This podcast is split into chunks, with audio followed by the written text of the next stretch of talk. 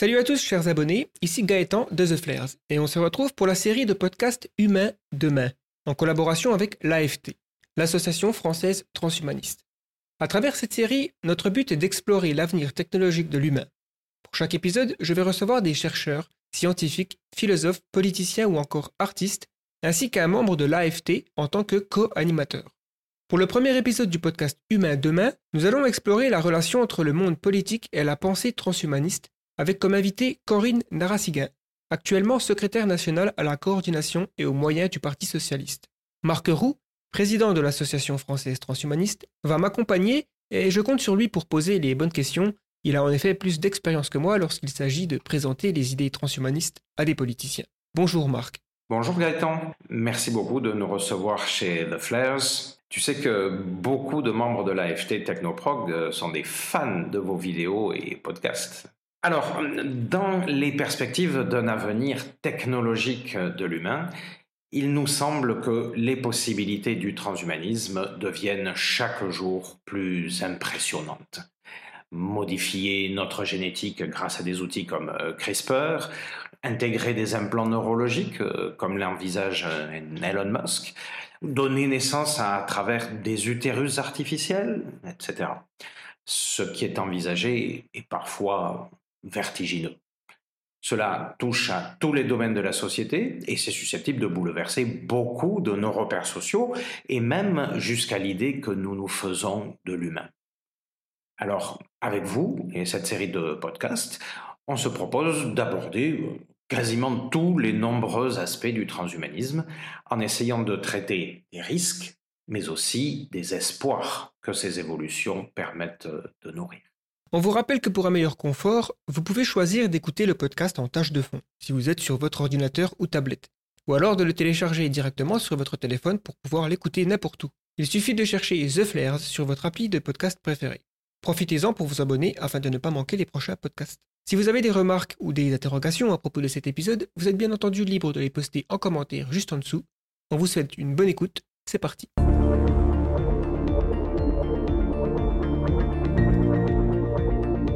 Le podcast Humain demain. Euh, je suis en compagnie de Corinne Narasiguin et Marc Roux. Alors déjà, merci d'avoir accepté de participer à cette conversation autour du thème la politique et le transhumanisme.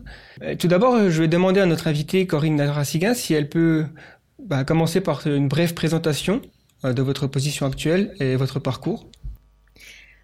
Bonjour et merci pour cette invitation. Donc je suis aujourd'hui secrétaire nationale à la coordination du Parti socialiste.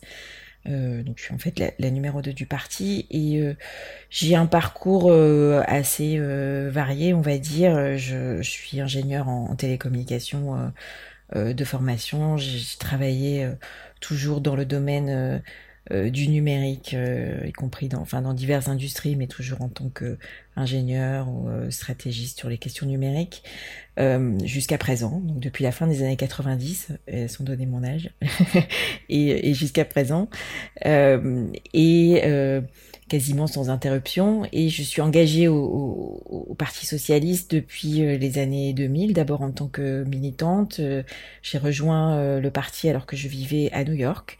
J'ai vécu à New York pendant presque 13 ans. Et euh, j'ai été d'abord élue pour les Français de l'étranger de la côte est des États-Unis, puis euh, j'ai été euh, euh, brièvement parlementaire, députée des Français de l'étranger au début du quinquennat de François Hollande en 2012. Euh, et j'ai continué à rester très impliquée donc en politique. et le, la question de euh, enfin mon parcours, euh, mes centres d'intérêt euh, autour des technologies ont toujours beaucoup informé la manière dont j'aborde aussi la question politique. Donc je pense qu'on pourra en parler pendant ce podcast. Ok. Alors justement, Madame Narasigan, nous avons constaté pour notre part à l'Association française transhumaniste que depuis une dizaine d'années, bon, une diverses personnalités politiques se sont exprimées au sujet du transhumanisme, euh, mais pour votre part, c'est dès 2014 que vous avez écrit un, article, un article de, presse, qui était en même temps une adresse, autant qu'on ait compris, à vos propres camarades du Parti socialiste, hein, par lesquels vous les invitiez à s'intéresser à, ces questions du transhumanisme. Et euh, mon interrogation, moi, c'est qu'est-ce qui vous en avait amené là, euh, à ce moment-là? Comment est-ce que vous, vous, en étiez arrivé à cette euh, euh sollicitation à leur endroit Alors, c'était déjà euh, dans le, sens de mon engagement politique a, a, toujours aussi, enfin, l'aspect comment est-ce que euh, le politique appréhende euh, les évolutions technologiques et leur impact sur la société. Comment est-ce que euh, on ne les subit pas, mais on les prépare et on en fait aussi des leviers de développement, des leviers de progrès humain partagés par tous. Comment est-ce que on prévient les problèmes, les inégalités qui peuvent en découler, les problèmes euh, qui peuvent en découler dans la société. Ça, ça a toujours été quelque chose que, qui était euh, important pour moi euh, de, depuis le début de, de, mon engagement en politique. Donc c'est toujours, y compris d'un point de vue de simple militante, ça a toujours été, ça fait partie des sujets sur lesquels j'étais intéressée de travailler.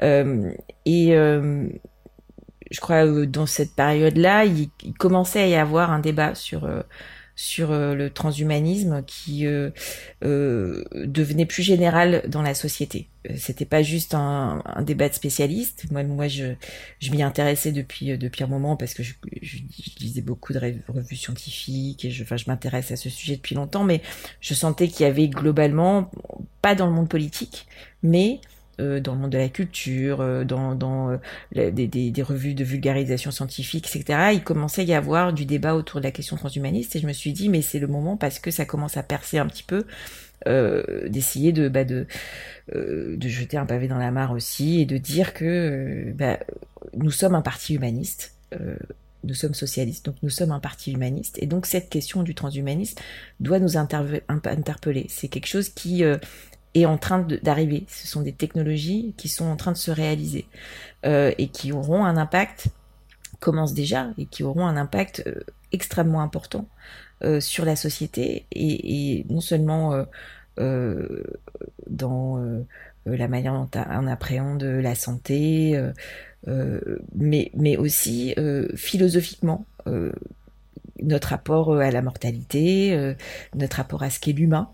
Euh, et donc, on peut pas être un parti humaniste et ne pas s'interroger sur euh, euh, bah, ce que peut être notre position par rapport à cette question à la fois philosophique et technologique et politique. et donc, j'ai à partir de là essayé de, de, faire progresser un petit peu cette idée qu'on devait travailler sur ces questions.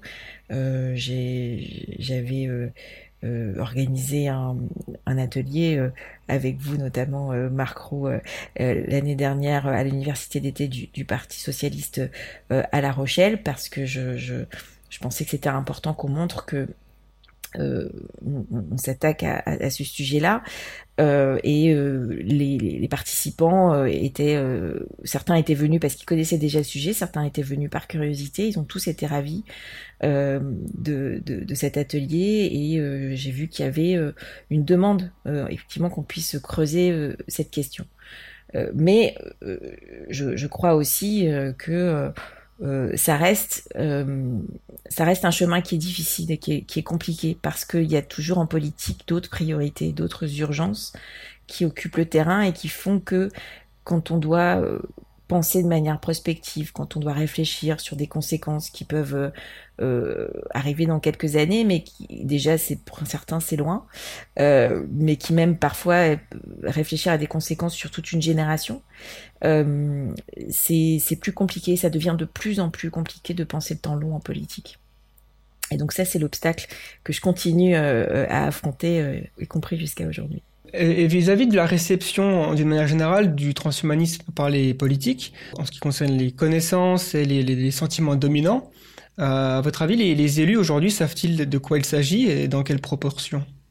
Oh, je pense qu'en fait très peu savent. Euh, je pense qu'il y a, alors il y a euh, justement parce que c'est c'est rentré dans la culture. Euh, il y a beaucoup d'œuvres de et, il y a la culture geek qui euh, devient beaucoup plus prédominante depuis maintenant une dizaine, quinzaine d'années, euh, et, où avant euh, il y a le un divertissement de niche est devenu aujourd'hui un divertissement grand public et où on a des, des séries euh, euh comme Westworld, où, il y a eu Netflix, il y a eu Altered Carbon il y a quelques temps.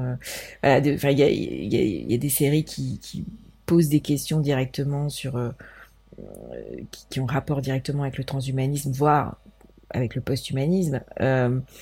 Euh, il y a une conscience que euh, tout cela existe, toutes ces problématiques existent. Il y a aussi euh, de temps en temps un article qui fait du bruit sur une expérimentation génétique qui inquiète ou qui fascine, qui fait que de temps en temps il y a, un débat. donc il y a une, je pense qu'il y a une conscience générale que cette question-là existe.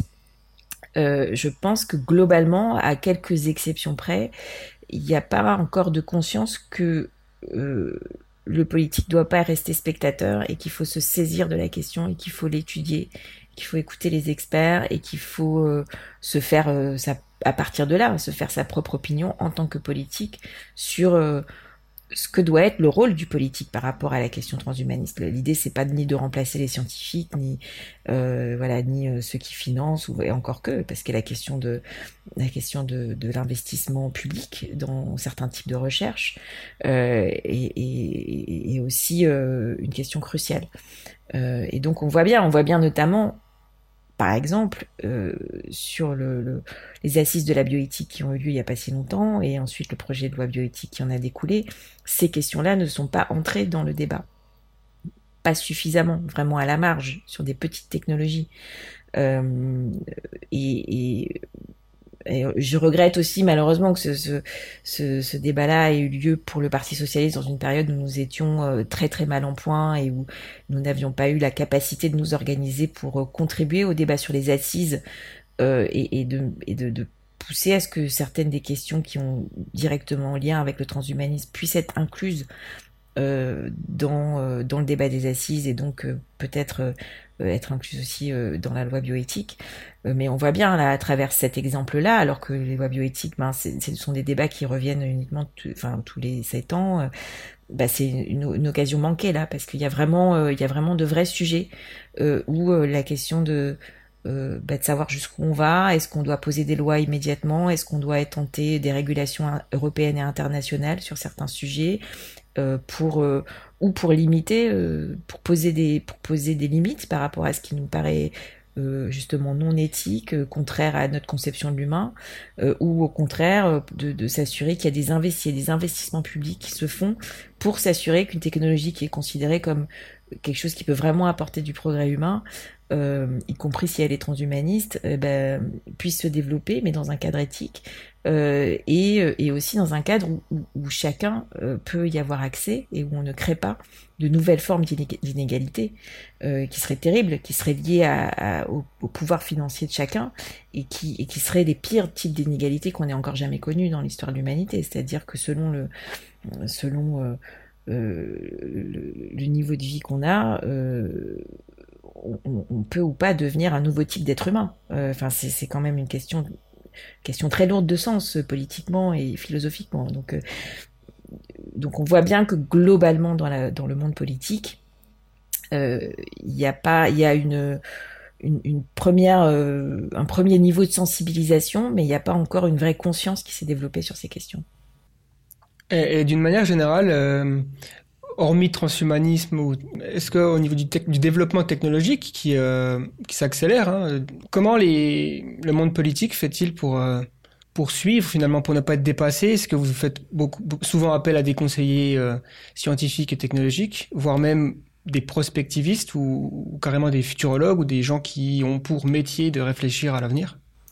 Alors je, je, ne peux pas euh, vous dire ce qui se passe dans chaque parti politique. Euh, je crois qu'il y, y, a ces conseillers qui existent, euh, bien sûr, euh, qui au niveau des, des, prises de décision de, de pouvoir, les, les, dans les gouvernements, auprès d'Élysée, il y a des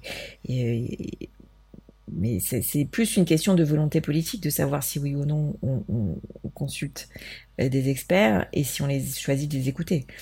Euh, je, je, crois que globalement, on a, nous, on a pris contact avec euh, notamment des futurologues. Euh, euh, c'est encore un, un, un, travail que, à mon sens, on n'a pas suffisamment le temps de, de, de, mener de manière assez extensive, hein, à mon grand regret. Je, je, je crois qu'on est nous nous-mêmes, je disais encore, dans une phase de reconstruction au Parti socialiste, donc on manque encore de ressources et, et, on a toujours d'autres urgences qui font qu'il y a, a d'autres sujets qui prennent le dessus, mais euh, ça fait partie des démarches qu'on engage euh, de, d'auditionner des experts, de, d'essayer de, penser l'avenir avec euh, des personnes qui font des scénarios, euh, et donc des futurologues, etc. Mais euh, c'est pas quelque chose qu'on fait de manière assez systématique à mon sens, encore. On a encore des efforts à faire.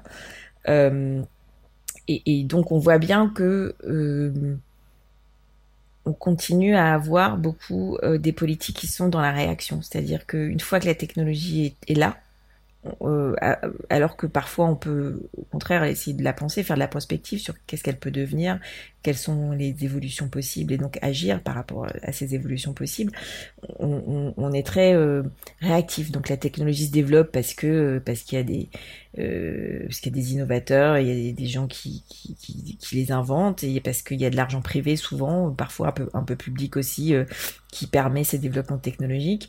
mais le politique est souvent après dans la réaction. Là, on voit bien sur le, le débat qui y a actuellement sur la 5G euh, en France. Euh, on voit bien, alors que la 5G, ça fait quand même pas mal d'années que on sait que ça arrive, qu'il y a eu des premières alertes euh, qui ont été lancées par des gens sérieux il y a quelques années. ça n'est que maintenant où on mélange des théories complètement fantaisistes, complotistes pour justifier l'arrêt de la 5G et de vraies alertes très sérieuses euh, de scientifiques euh, sur euh, le fait qu'il y a des questions à se poser sur les hautes fréquences, qu'il y a euh, euh, des questions à se poser sur les ter en termes de, de, de, cybersécurité, de liberté euh, individuelle par rapport au traitement des données privées sur les objets connectés, qu'il y a possiblement des, des, des, des, questions à se poser sur la, la consommation d'énergie. Et donc un modèle quel est le modèle euh, qu'on met en place en termes euh, d'impact euh, environnemental, de dérouler une, technologie dont on nous avait promis qu'elle serait moins consommatrice d'énergie, mais qui finalement peut-être ne l'est pas, parce que ça dépendra des usages. Donc la question de savoir comment on la, déploie, dans quelles conditions, etc., se pose. Toutes ces questions-là, tout d'un coup, bah, elles arrivent maintenant et, elles arrivent du coup aussi euh, avec des politiques qui, pour la plupart, prennent des positions qui sont souvent euh, caricaturales euh, et qui sont pas suffisamment informées, qui s'appuient pas encore suffisamment sur les, les dossiers d'experts. Nous, là, au Parti socialiste, on lance euh, justement tout un travail d'audition euh, pour pour pouvoir émettre une position politique, une position politique, mais informée sur des bases factuelles. Euh, par rapport à parce qu'on n'est pas a priori contre euh, la 5G. Au contraire, on, pense que s'il peut y avoir un progrès, il faut que faut que on puisse euh, déployer ça, mais il faut le faire de manière intelligente. Il faut se faire dans un cadre économique qui a du sens, dans un cadre de, de euh, de, de, stratégie de, de, euh, de territoire, euh, de s'assurer aussi que ça réponde aussi à des questions de fracture numérique qui existent, parce qu'on se précipite sur la 5G, on a toujours des zones blanches en France. Euh, donc il y a aussi des questions de, euh, de, de, de priorité qu'on doit avoir, il y a des questions de souveraineté aussi. Euh, européenne, puisqu'on sait une technologie qui est largement chinoise, qui pose non seulement des questions de souveraineté industrielle, mais aussi des questions de sécurité.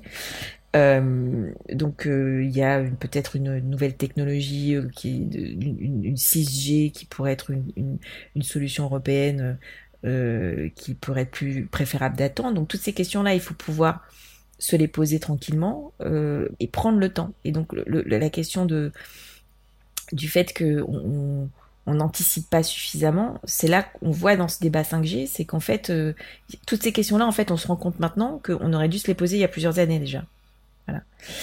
Euh, et, ça éviterait un débat qui devient très vite politique et très vite hystérique, parce qu'il est mal préparé. et, ce sont, mais je, pourrais multiplier les exemples dans le domaine du numérique, les conséquences sociales de l'ubérisation, par exemple. c'est aussi des choses, si on avait réfléchi un peu en amont à, aux, directions que prend le numérique dans la manière dont enfin l'impact que ça a sur l'organisation du travail, euh, on ne serait pas aujourd'hui en train d'essayer de rafistoler le, droit du travail par rapport à ça. On aurait pu anticiper. Aujourd'hui, alors que ça fait quand même 15 ans qu'on peut anticiper la question du télétravail, l'impact du télétravail en France, parce qu'il y a eu la période de confinement qui nous a brutalement mis cette question euh, sur le devant de la scène. Tout d'un coup, on se pose la question, mais le télétravail, oui, bien sûr, ça a des, ça a des effets, euh, euh, ça a des, des, des, aspects très positifs, mais il y a aussi des aspects négatifs. Euh, y a, il y a des, ça pose des questions sur l'organisation du travail, sur le rapport entre les uns et les autres, les relations au travail, sur le temps entre le temps privé et le temps professionnel, euh, sur aussi euh, du coup euh, une des inégalités entre les femmes et les hommes dans, à la maison qui s'aggrave aussi. Euh, sur, euh, enfin, il y a, y a tout un, un, paquet de, de, de, sujets aussi que on aurait pu anticiper, y compris simplement en regardant déjà ce qui se passe aux États-Unis depuis 15-20 ans. Euh, euh, parce que le télétravail a, commencé à être déroulé aux États-Unis depuis depuis euh, beaucoup plus longtemps. Donc euh, en plus, même, même quand on pourrait avoir des exemples sur d'autres pays euh, et se dire, voilà, on va regarder comment ça marche ailleurs et, et peut-être se poser la question de comment est-ce qu'on veut que ça se passe mieux chez nous, on ne le fait pas suffisamment, on est toujours, comme je l'ai dit, dans la, dans la réactivité et, et, et à essayer de recoller les morceaux. parce que on voit bien à la fois on veut on veut Parfois, des fois, on est dans le fait accompli d'une technologie qui est là et dont on va plus pouvoir se débarrasser de toute façon. Et puis, et puis aussi le fait que, en fait, souvent ces technologies sont effectivement facteurs de progrès, mais aussi elles ont des effets pervers. Et donc, on est tout le temps en train de rafistoler les effets pervers.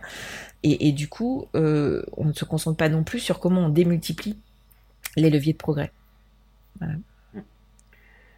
Merci. Euh, pour euh, revenir plus précisément à, des questions propres au, transhumanisme, j'aimerais vous poser une question toujours dans, dans l'ordre de la manière dont le monde politique peut, recevoir euh, ces questions, mais qui cette fois n'a pas tellement trait aux contraintes techniques, problèmes de temporalité par exemple, mais au contexte culturel sans doute euh, aux euh, critères que les politiques euh, peuvent avoir quand ils se posent ce genre de questions et à propos des, des sentiments dominants qu'il peut en découler. Qu'est-ce que vous en pensez? Sachant qu'évidemment on peut se poser la question par rapport au monde politique en général, vous avez un certain point de vue sur le monde politique, on peut se poser la question par rapport au Parti socialiste euh, plus précisément, ou encore on peut vous poser la question personnellement. Euh, donc, euh, comment est-ce que vous comprenez les choses? Quels sont les, les, filtres de jugement qui peuvent être éventuellement moraux, éthiques Par exemple, qu'est-ce qui, à votre avis, rend acceptable ou pas les différentes propositions transhumanistes d'un point de vue politique? euh, je sais pas, on peut prendre des exemples sur le. On a parlé de, des lois de bioéthique qui sont en phase finale hein, d'adoption euh, en ce moment. Euh, quel est le, le, sentiment dominant, à votre avis, de la classe politique et puis particulièrement au Parti euh, socialiste? Est-ce que, par exemple, vous ressentez des, des, lignes, vous percevez des lignes de fracture, même peut-être à l'intérieur d'un même parti euh, et donc, en fonction de, de quels critères Comment est-ce que ça fonctionne? Oui, je pense que c'est il y a euh, y a des questions qui sont vraiment d'ordre euh, philosophique, je crois, sur le sur notre conception de l'humain en fait, parce que c'est bien ça à quoi on c'est bien ce dont on parle quand on parle de, de transhumanisme. Est-ce que euh, est-ce que on estime que l'humain augmenté euh, est un, un, avenir euh, souhaitable en fait? Et, donc je, je crois qu'il y a donc la question de savoir est-ce que il y a, il y a et je pense qu'à partir de là, il y a, il y a vraiment il y a vraiment des lignes de fracture qui sont évidentes, qui sont le côté très conservateur et qui peut exister aussi à gauche hein, sur ces questions qui touchent à l'humain ou avec un rapport, on l'a vu, peut voir même un rapport à la mort euh, qui, qui, peut être très compliqué. On n'a toujours pas, notamment dans la loi bioéthique, non plus traité correctement la question de la fin de vie, parce qu'on a, on a, on a, euh, on a beaucoup de, difficultés à traiter de la question de la mortalité, comme notre étude fait, ça à la mort. Et donc la question du transhumanisme qui, pose souvent, qui se pose très souvent justement par une question de notre rapport à, la mortalité. Euh, est-ce peut jusqu'où est-ce qu'on peut prolonger la vie? Par quels moyens?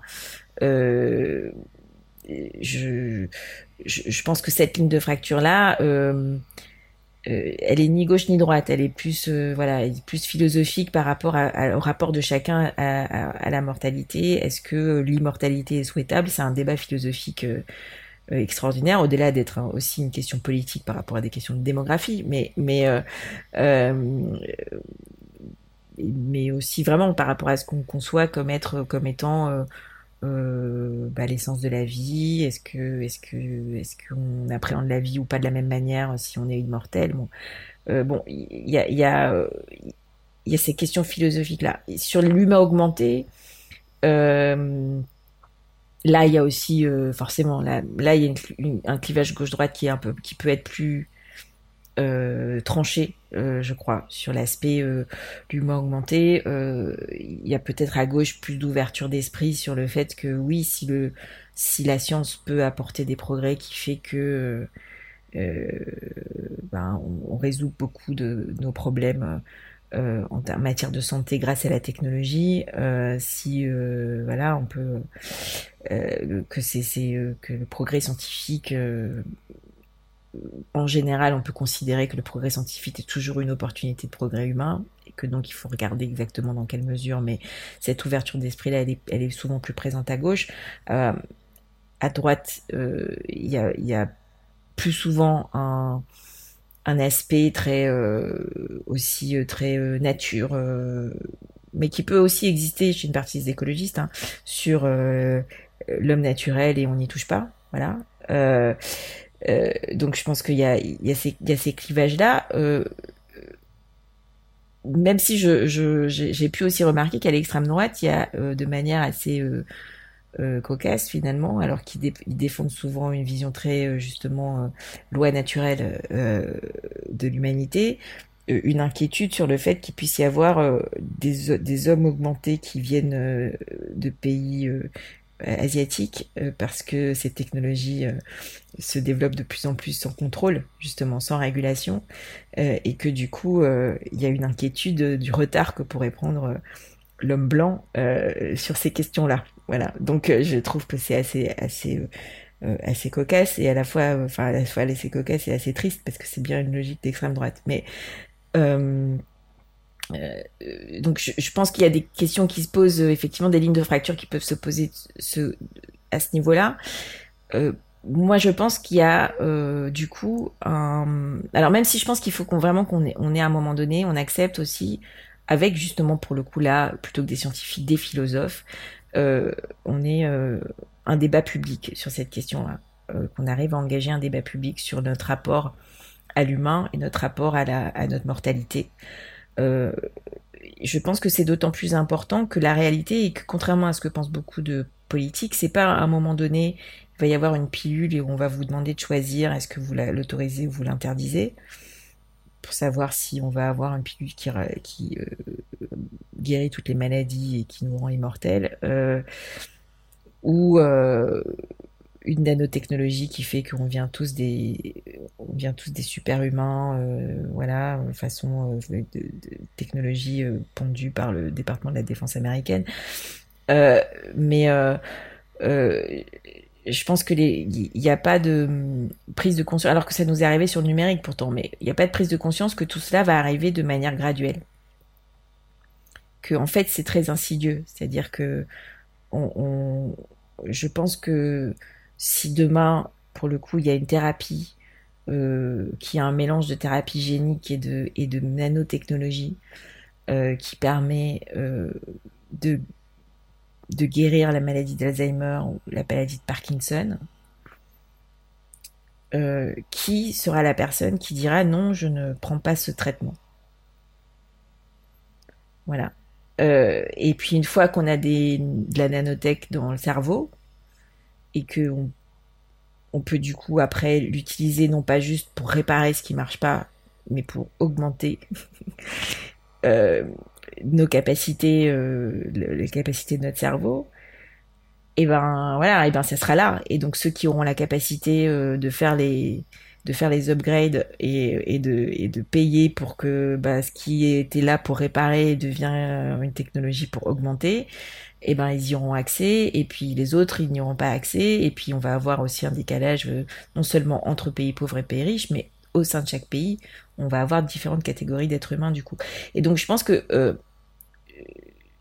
je, pense que c'est important d'avoir ces questions philosophiques là parce que je pense que ça va ça va arriver sinon ça va arriver sans qu'on se rende compte en fait sans qu'on y ait réfléchi et sans qu'on y soit préparé et c'est là où les choses se passent mal c'est quand on n'est pas quand l'humain est pas euh, préparé euh, à intégrer la technologie qu'il a lui-même produit dans sa façon de vivre, dans son rapport avec les autres, dans, dans sa façon de faire société, bah c'est là que ça dérape en fait. Voilà. Et donc effectivement, ces questions philosophiques sont très importantes. Pour l'instant, euh, il y a, comment dire, vous n'avez pas de, de, perception nette sur, par exemple, euh, des, des, tendances majoritaires qui euh, émergeraient au sein du Parti socialiste. Trop non, non, non, parce que, oui, je pense que, voilà, je pense qu'il y a, il y a, je, je vois bien, y compris, voilà, sur des questions, même au sein du parti, le fait que euh, clairement, par rapport, bah, on revient à la loi bioéthique, à, ces questions-là, euh, il y a eu, alors moi, je pense que euh, c'est, ça fait partie d'un des problèmes de la loi bioéthique. On a mis la, question de l'ouverture de la PMA à toutes les femmes dedans, alors que ça n'avait rien à faire là-dedans, et que si on n'avait pas ce truc-là qui occupait tout le champ politique médiatique, on aurait pu parler de questions vraiment sérieuse nouvelle sur la bioéthique, puisque la question de la procréation médicalement assistée n'est pas une nouvelle question de technologie biologique, de, de voilà, donc il y a et donc on voit, mais même au sein du Parti socialiste, sur des questions comme la procréation médicalement assistée, sur euh, euh, autour de ça, par exemple sur la question de est-ce que euh, quels sont les le niveau de quel, est le niveau de manipulation génétique qu'on peut faire, est-ce qu'on peut prendre euh, l'ovule de euh, d'une femme et l'implanter dans euh, l'utérus de l'autre dans le couple. ça, ce sont des choses qui ont fait débat au sein du Parti socialiste. il y a bien sûr encore plein de questions sur la question de la, gestation pour autrui. Euh, c'est aussi un débat qui n'est pas tranché au sein du Parti socialiste. Euh, donc on voit, on voit bien que euh, en réalité, là, il y a il y a, des lignes qui sont beaucoup, souvent plus personnelles par rapport au rapport qu'on peut avoir avec euh, son corps, avec sa, euh, avec ou bien avec sa conception du féminisme, avec euh, parce que parce que je pense que c'est très intéressant qu'il puisse y avoir des féministes des deux côtés du débat sur la GPA, par exemple. Donc, sur au nom du droit des femmes à disposer de leur corps ou contre l'utilisation, l'instrumentalisation du corps des femmes. Donc, je, pense que on voit bien que sur plein de questions comme ça qui ont euh, euh, euh une, dimension éthique forte, en réalité, on n'a on, pas, euh, même sur des débats qui sont en fait très anciens, on n'a toujours pas réussi à complètement trancher. Sur la fin de vie aussi, j'en parlais tout à l'heure. On a aussi, on a, on a une position qui est de plus en plus majoritaire sur le fait qu'il faut vraiment aller au bout de la question de la fin de, vie et il faut euh, légaliser dans un cadre très strict euh, le, le, suicide assisté, l'euthanasie. Euh, ça n'est pas, euh, ça n'est pas encore complètement résolu. Euh, il y a encore euh, beaucoup de résistance au sein du parti. Donc, euh, et donc parce que tout ça touche à, ce, que, veut dire être un être humain, en fait. Et donc, ces questions philosophiques-là, oui, moi je reconnais que malheureusement, c'est encore, et je, vois que c'est aussi le cas dans les autres partis politiques, c'est encore un sujet qu'on n'a pas suffisamment traité pour que je puisse vous dire, le Parti socialiste est plutôt en faveur d'un transhumanisme maîtrisé ou complètement euh, libéral sur la question de euh, transhumaniste, complètement scientiste ou totalement contre. Voilà, donc je ne je peux pas vous dire ça aujourd'hui. Je pense que c'est un c'est encore un, débat qu'on doit avoir. Et, du coup, par rapport aux obstacles, aux idées transhumanisme au sein du monde politique. Est-ce que, euh, par exemple, la qualité aujourd'hui des conversations et le fait qu'on vit à une époque, notamment depuis Internet et les réseaux sociaux, où on mélange beaucoup les faits scientifiques, les, les opinions, les, les croyances. Quand un scientifique s'exprime, on, on, pense que c'est sa croyance alors qu'il expose des faits scientifiques. Et quand euh, voilà, on, on voit que, par exemple, l'algorithme de YouTube est en grande partie responsable de croyances qui, euh, on pensait euh, être mortes, comme par exemple le fait que la Terre est plate. Euh, Aujourd'hui, euh, beaucoup de gens pensent que c'est très surprenant de voir les chiffres du nombre de, personnes qui croient ça. Euh, Est-ce que vous pensez qu'il y a que, le transhumanisme a également souffre peut-être? Caricatures qui peuvent être renforcées par les réseaux sociaux et par la, une sorte de dégradation de la conversation rationnelle? Oui, je, crois que globalement, on est dans un monde, quel que soit le sujet, où euh, c'est très difficile d'avoir euh, une discussion où euh, on se base sur des faits. Qu'est-ce que le fait Aujourd'hui, c'est une vraie question. On a, notamment d'ailleurs au Parti Socialiste quelqu'un qui s'appelle Sarah Proust qui a produit un ouvrage récemment sur le fait et euh, une collection de euh, d'essais qui ont été faits par des personnes qui viennent de mondes différents euh, pour expliquer pour eux ce qu'est un fait et pour essayer de comprendre justement comment est-ce qu'on réétablit euh, le la l'importance du fait dans le débat comme base du débat voilà. et donc et le fait que ben, il y a une différence fondamentale entre un fait et une opinion voilà. Et donc ça, c'est ça, c'est le problème qu'on a aujourd'hui euh, dans le débat public en général, sur tout et n'importe quoi. Mais encore plus, effectivement, euh, sur les questions scientifiques, parce que euh, on voit bien qu'il y a malheureusement, et on l'a vu aussi là dans la crise Covid, où tout le monde était devenu expert en épidémiologie. Enfin bon, c'était incroyable, et ça continue encore. Euh, ou euh, parce que chacun lit euh, un demi-article sur un truc qu'il a mal compris, il pense qu'il est devenu expert aussi et qu'il doit pouvoir expliquer comment est-ce qu'on va réguler une pandémie ou quel traitement il faut prendre. donc je, crois que il y a une dévalorisation aujourd'hui de la parole scientifique, du la, confiance dans l'expertise scientifique qui est, qui est inquiétante et donc, euh, je, je crois que encore sur un sujet en plus encore plus complexe euh, et, et, qui paraît en plus tellement science-fiction encore, qui paraît tellement encore euh, sorti d'un bouquin ou d'un film, d'une série télé qu'on regarde pour se divertir, qui fait que bah, avoir une conversation, avoir un débat argumenté, sérieux sur cette question-là est extrêmement difficile. Euh, d'autant que, euh, voilà, je disais, c'est difficile pour un truc qui est devant nous comme la 5G, mais alors le transhumanisme, euh, s'il y, y, a un côté encore abstrait, la question de comment est-ce qu'on le ramène dans le concret, parce qu'il y a des vrais développements technologiques aujourd'hui qui existent déjà.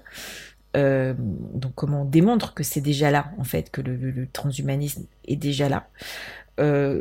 Et, et, donc comment on oblige tout le monde à en parler, à, en faire un objet de débat public, et, et comment est-ce que, enfin comment est-ce qu'on arrive à trouver un, créneau pour en faire un vrai débat, un, objet de débat public, et comment ensuite on s'assure que ce débat public ne tombe pas tout de suite dans euh, le complotisme euh, et, euh, et, le et où l'émotion sert d'argument je pense que c'est un obstacle qui est, euh, qui est énorme euh, et qu'il faut absolument surmonter. Donc, pas seulement sur la question transhumaniste, mais, mais, mais aussi en particulier sur celle-là, parce que parce que je pense que pour encore beaucoup, quand alors quand on est un artiste ou un philosophe, etc., on peut venir et parler de transhumanisme. Quand on est un politique, ou si on est à la télé et qu'on commence à en parler, euh, euh, on peut nous prendre pour des fous. Voilà. Euh, je, vois, il y a eu, enfin, les quelques personnes qui se sont un peu exprimées sur le sujet, des personnes comme comme Jean-Luc Mélenchon, par exemple. bah, ça a toujours été, ça a tout de suite été assez caricaturé. Alors que bon, Jean, luc Mélenchon est quand même pas quelqu'un, a priori, que on estime être né de la dernière pluie ou d'être, euh, même si je suis pas toujours d'accord avec toutes ses positions politiques, mais pas quelqu'un qui euh, euh, est totalement fantaisiste dans les sujets qu'il aborde. c'est quelqu'un qui a conscience de ce que, de ce qu'est l'importance d'un sujet politique. mais c'est, très difficile. Là, je vois, par exemple, on a eu tout le débat sur les retraites l'hiver dernier. Euh, on est tout de suite rentré dans la technicité du système à points, etc., etc., en parlant de la pérennité du, euh, de construire un, avec l'objectif de construire un, système de retraite pérenne. Mais moi, j'aurais aimé qu'on ait l'espace politique, et on l'avait pas, pour demander à ce qu'on prenne du recul aussi parce que euh, on peut pas sérieusement aujourd'hui euh, traiter de la question de la pérennité d'un système de retraite sans traiter de la question de l'allongement de la vie, du vieillissement, euh, dans quelles conditions de santé, et donc de l'impact des technologies transhumanistes sur ces questions-là. Voilà. Et donc, mais, mais, mais je, vous dis, moi, si j'avais, si écrit un, papier au milieu des, des manifs sur euh, la, la, réforme des retraites pour dire on doit considérer la question transhumaniste dans le projet de réforme des retraites, tout le monde m'aurait pris pour une folle.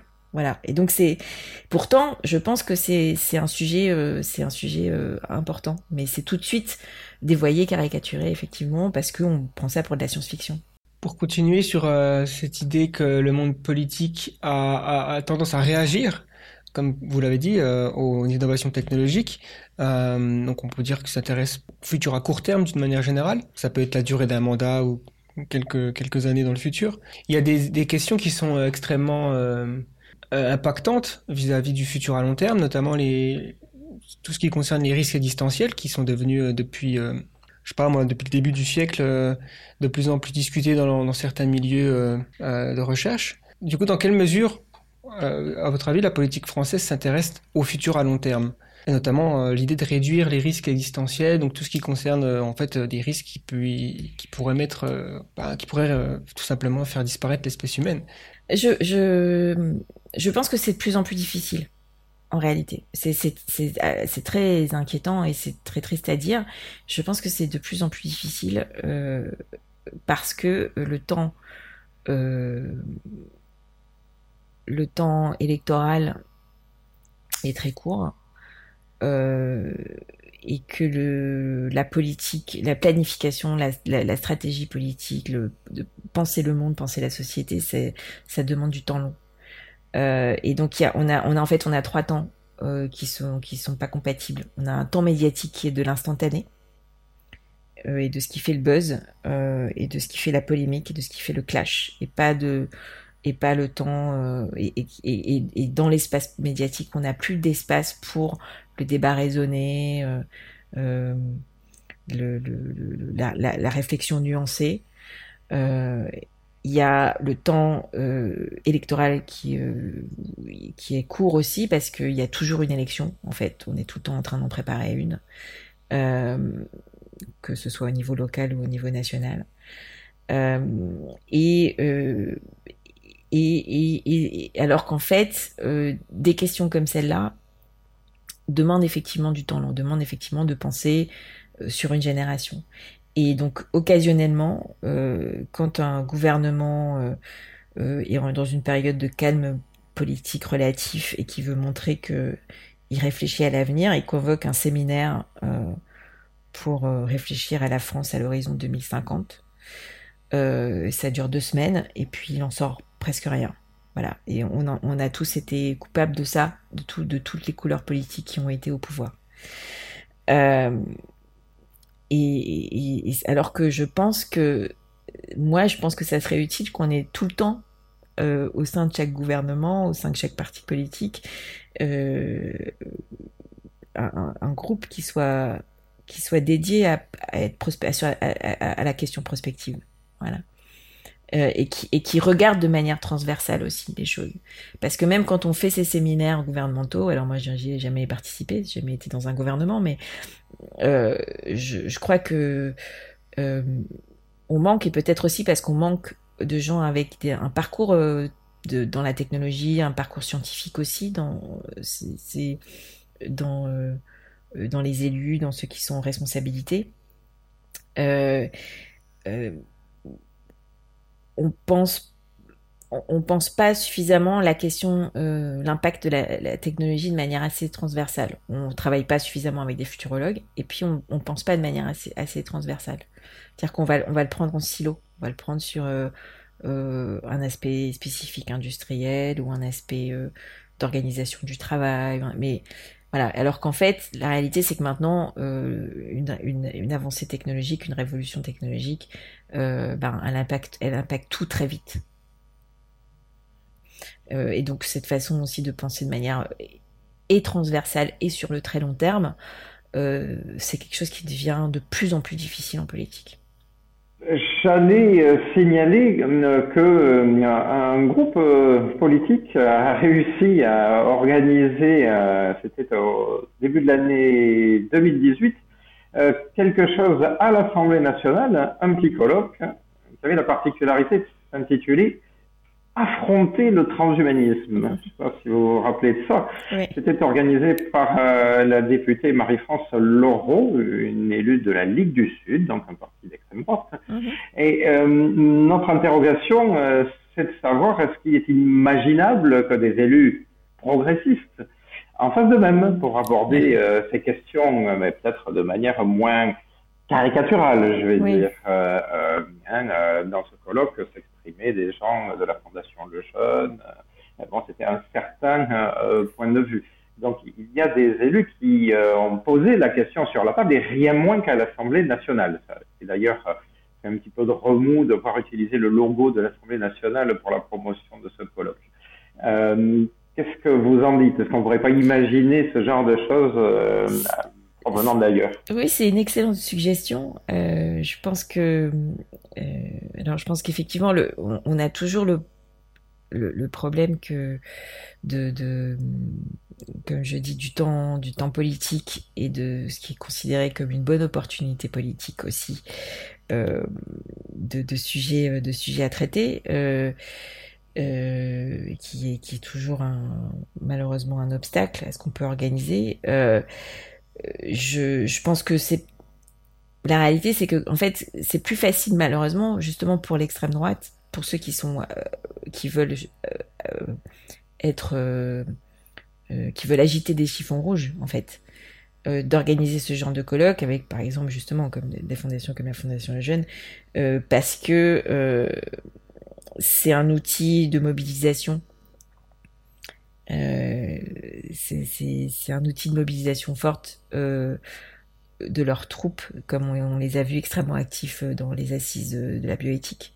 C'est un outil de mobilisation de leurs troupes pour entretenir l'idée d'un horrible progressisme euh, qui vient euh, essentiellement euh, de la gauche, mais bon, globalement de, tous les autres. Hein.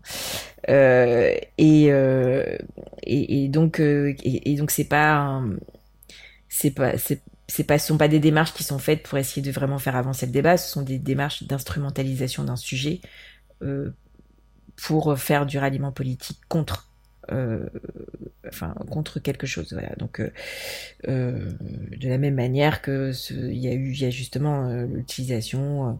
il y a eu du mariage pour tous, ensuite de la PMA, et puis comme maintenant la PMA est passée, c'est la GPA, etc. Donc il y aura toujours, voilà, maintenant du coup le transhumanisme, pourquoi pas. Donc malheureusement, c'est plus facile en fait, venu de l'extrême droite, de mobiliser autour de ce sujet-là. et donc effectivement, la question pour, pour nous, et je pense que ça serait une très bonne idée qu'on arrive à le faire, mais c'est comment est-ce que on arrive à organiser un colloque sur ce type de questions qui soit ouvert, qui permette un vrai débat de fond avec des personnes qui peuvent avoir des, des positions très contradictoires, mais, où, mais où vraiment le débat du coup a, a lieu et où il est réel. Euh, je je peux pas je peux pas vous faire de promesses par rapport à ça, mais je, pense qu'effectivement ça fait partie des responsabilités aussi que les politiques doivent savoir prendre. Euh, de justement de pas laisser euh, l'extrême droite instrumentaliser ce type de sujet à leur avantage et de le, caricaturer, de le dévoyer, euh, alors que ce sont des sujets qui doivent euh, intéresser tout le monde et qui peuvent être des qui de toute façon seront dans, comme je l'ai dit, hein, sont dans notre avenir, et que, et que si on veut pas le subir, il faut en parler. Voilà, si on veut que ce soit au contraire quelque chose, une conquête et pas et pas euh, une conquête humaine et pas et pas quelque chose qu'on subit. Euh, et, donc oui, il y a une prise de responsabilité à prendre de ce côté-là. Alors, ma, ma, question suivante euh, va pousser un petit peu le bouchon encore plus loin dans cette euh, direction. Euh, parce que vous avez peut-être entendu dire ici et là euh, que euh, pour parler ou faire parler du transhumanisme en politique, bien sûr, il y a tout ce qui est possible à travers ce qui est existant, mais depuis quelques années déjà, un certain nombre de personnes qui sont des acteurs du transhumanisme, de la pensée ou du mouvement euh, transhumaniste, euh, se sont posé euh, la question de leur engagement personnel en politique. Euh, depuis 2014-2015, d'abord en, en Grande-Bretagne, puis ensuite en, aux États-Unis, on a eu alors enfin, on a eu un candidat à la précédente élection présidentielle, et il y a encore cette année un, un candidat transhumaniste à la, présidentielle américaine. Alors évidemment, il va faire 0,00 euh, et euh, personne ne va en entendre parler. Euh, mais euh, cette tendance-là a commencé à, à, exister. Et pour dire les choses euh, très, de manière très transparente, un certain nombre de personnes en France y réfléchissent de plus en plus en se rasant, comme on dit, le matin devant leur miroir. la question, c'est Comment, à votre avis, est-ce que la classe politique, pour pas dire euh, plus particulièrement le Parti socialiste, comment est-ce que la classe politique réagirait-elle sans doute à l'apparition de partis, d'un parti ou d'un mouvement euh, politique en France euh, je je, pas, je suis pas sûre qu'il y ait euh, une, une, euh, une réaction uniforme, on va dire, au, sein des partis et y compris au sein du Parti socialiste. Je pense qu'on a de plus en plus, enfin il y en a toujours eu, mais il y a, y a de plus en plus de partis politiques qui se qui se constituent autour d'une cause spécifique. on l'a vu notamment ces dernières années, il y a un développement de la cause animaliste, par exemple euh, qui et qui maintenant arrivent à parce que ils sont ils sont ils se sont constitués en parti politique parce qu'ils présentent des candidats parce que bah, ont réussi à imposer cette question-là dans le débat public. Euh, donc du coup, je pense que c'est une bonne technique. Voilà.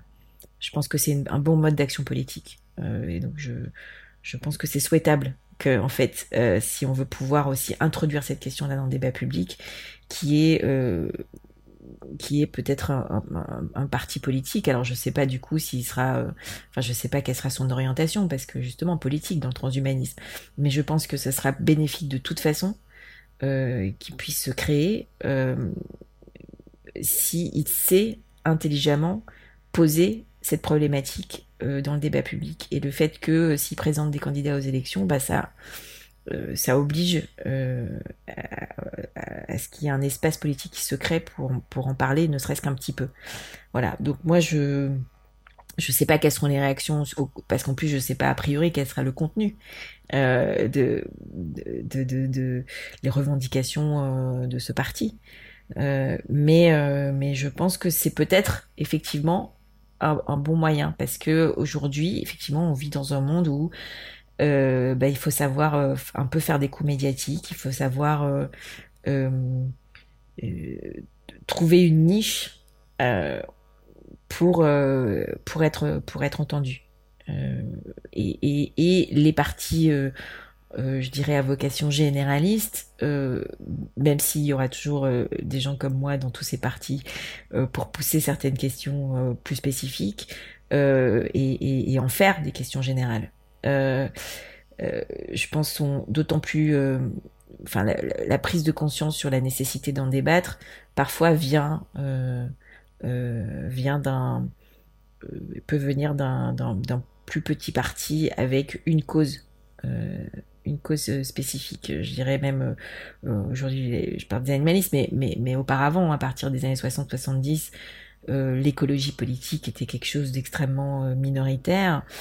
Et c'est la persévérance de ce mouvement, en plus de la réalité, évidemment, des constatations hein, de, l'impact de l'homme sur l'environnement, mais la conjonction de ces deux choses-là qui font que aujourd'hui l'écologie, qui osera se dire qu'il n'est pas écologiste en fait. Alors il y a plein de façons d'être écologiste, hein, des façons sincères, euh, des façons hypocrites, des façons progressistes, des façons conservatrices, mais euh, tout le monde d'une manière ou d'une autre se dit écologiste. Donc c'est, je, je crois que euh, de la même manière, parce qu'il y a à la fois une conjonction de de technologies qui vont arriver de plus en plus aussi, on va de plus en plus souvent entendre parler de d'innovation de, scientifique qui sont liées au transhumanisme. Euh, et, euh, et, si effectivement il y a des personnes dans l'espace politique pour porter ce débat-là parce que c'est leur sujet, euh, je pense que c'est peut-être une, bonne façon effectivement de, de pousser au débat public sur ces questions-là et c'est un débat absolument nécessaire. Bien, nous allons peut-être vérifier ça dans les années à venir. Euh, nous avons jusqu'à présent euh, balayé pas mal de euh, questions donc sur plutôt la réception du transhumanisme par le monde politique en général, mais nous souhaitions également aborder quelques aspects plus spécifiques du transhumanisme parce que jusqu'à présent on en a parlé de manière assez générale. Euh, je, je, vous propose de rentrer un petit peu plus dans les détails en commençant par ce qu'on a un petit peu euh, abordé et qui fait encore euh, l'actualité, c'est-à-dire en reprenant le cadre de la révision des lois de bioéthique actuelles. L'Association française transhumaniste Technoprog, elle a été auditionnée par le Comité consultatif national d'éthique et elle a bien sûr soutenu les initiatives les plus progressistes euh, pour la recherche, qui étaient déjà mises euh, en avant, certaines d'ailleurs, par exemple dans le rapport euh, Touraine, par exemple, qui était assez bien progressiste. mais nous avons fait valoir quelques exigences comme, qui, comme, vous l'avez signalé un petit peu tout à l'heure, ne, nous semblaient ne, pas apparaître quasiment du tout dans le débat qui était proposé. Et donc, euh, euh, je voulais vous poser la question sur ce, deux de ces points que nous, avons euh, mis en avant, nous avons présenté par exemple devant le, CCNE et qui n'apparaissaient pas dans le débat public, pour vous demander directement votre avis. Le premier point est une, question très précise, le deuxième est, bien plus général. Le premier point concerne ce qui peut être appelé le principe de l'auto-expérimentation. C'est-à-dire que dans le cadre réglementaire qui s'est développé toutes ces dernières euh, décennies, eh bien les, euh, chercheurs, les laborantins, voire les médecins, en général, n'ont quasiment, surtout pas en France, n'ont pas le droit d'expérimenter sur eux-mêmes euh, leur euh, développement. Euh, ce, cette chose-là, d'ailleurs, est en ce moment même en partie battue en brèche, mais plutôt de l'autre côté de l'Atlantique, aux États-Unis, euh, dans le cadre de la lutte euh, contre euh, le Covid, eh, bien, on a plusieurs cas de médecins, d'infirmiers, de, chercheurs qui n'attendent pas et qui expérimentent directement sur eux-mêmes les vaccins qu'ils sont en train de, de, mettre au point.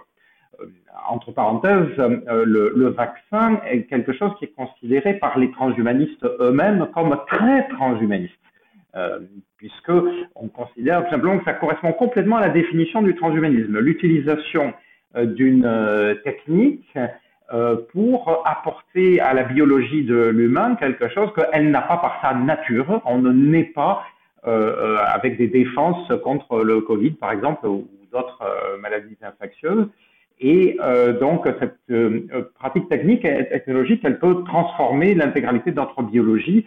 Euh, pour certains vaccins, c'est à vie. Quand vous avez fait l'ensemble de vos rappels contre la, rougeole, par exemple, autant que je sache, c'est quasiment définitif. Donc, ça nous paraît très transhumaniste, le, vaccin, même si, comme ça existe depuis 200 ans, on, l'a oublié. On ne le savait pas. On l'a fait sans savoir qu'on faisait du transhumanisme, sans doute.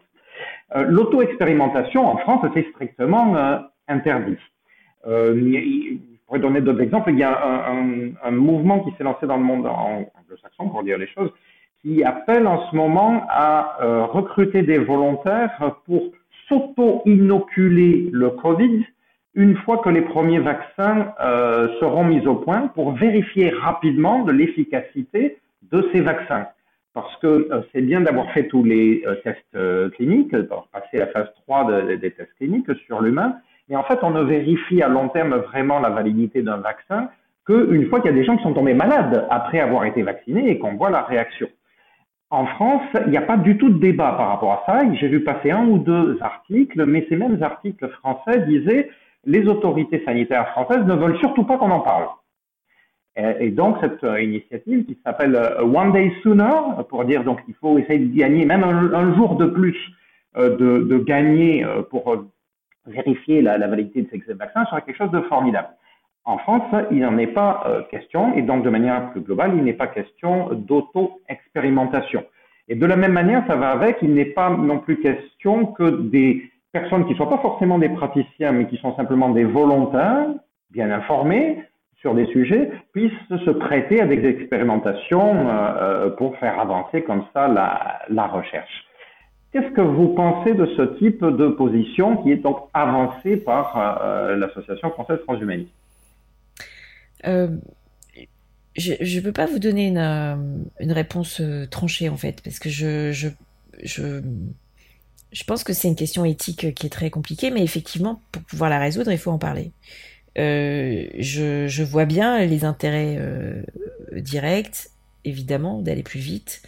Euh, je vois aussi euh, la question de, enfin, le fait que finalement, moi, je suis assez, euh, j'ai toujours eu, plutôt partie partisane de la philosophie de du droit de chacun à disposer de son corps, et donc, et donc, chacun peut aussi, à partir du moment où il est parfaitement informé de tous les risques, euh, prendre une décision en toute liberté par rapport à, ce genre de questions, que ce soit un médecin ou quelqu'un qui est en, test, mais, mais je vois bien aussi euh, justement le risque de, personnes qui sont sous pression, euh, qui sont en plus dans certains, en France c'est pas le cas, mais dans certains pays où les gens se font payer pour faire des tests, et puis des médecins qui, parce qu'ils sont pris dans ils ont le nez dans le guidon, ils sont, ils sont pris dans une urgence de, trouver des solutions, etc., qui puissent prendre des risques inconsidérés. Bon, donc je, je pense qu'il y a beaucoup de, de questions à considérer sur comment est-ce que, euh, si on devait autoriser quelque chose comme ça, comment est-ce qu'on l'autorise pour mettre tous les garde-fous possibles en place. Euh, mais effectivement, je, je pense que parce que de toute façon c'est une pratique qui, qui est là, qui va exister sinon de manière euh, non régulée, euh, on doit en parler. On doit en parler parce que, en fait, c'est dans, le silence et dans le vide juridique et dans la non-régulation que euh, le, les problèmes éventuels peuvent se développer. Euh, et donc, il, il faut qu'on puisse effectivement en débattre et, et qu'il y ait une décision claire qui soit prise. En France, de notre point de vue, euh, il arrive plus d'une fois, pas de manière systématique, mais plus d'une fois, que nous ayons, euh, de notre point de vue, je dis bien, euh, l'impression que on, peut être dans la situation inverse, c'est-à-dire que, par exemple, la recherche scientifique dans tel ou tel domaine, il y a quelques années, c'était par exemple sur la recherche sur les cellules souches embryolaires, n'est pas possible parce qu'il y a une interdiction qui a été posée naguère, pas forcément il y a quelques années, quelques décennies, et que on n'en parle plus. Les choses sont comme ça. Il y a une interdiction qui a été euh, posée et il est plus possible de rouvrir la boîte. A fait une boîte de Pandore, il faut surtout pas l'ouvrir, euh, et donc on n'en parle plus, on n'en discute plus.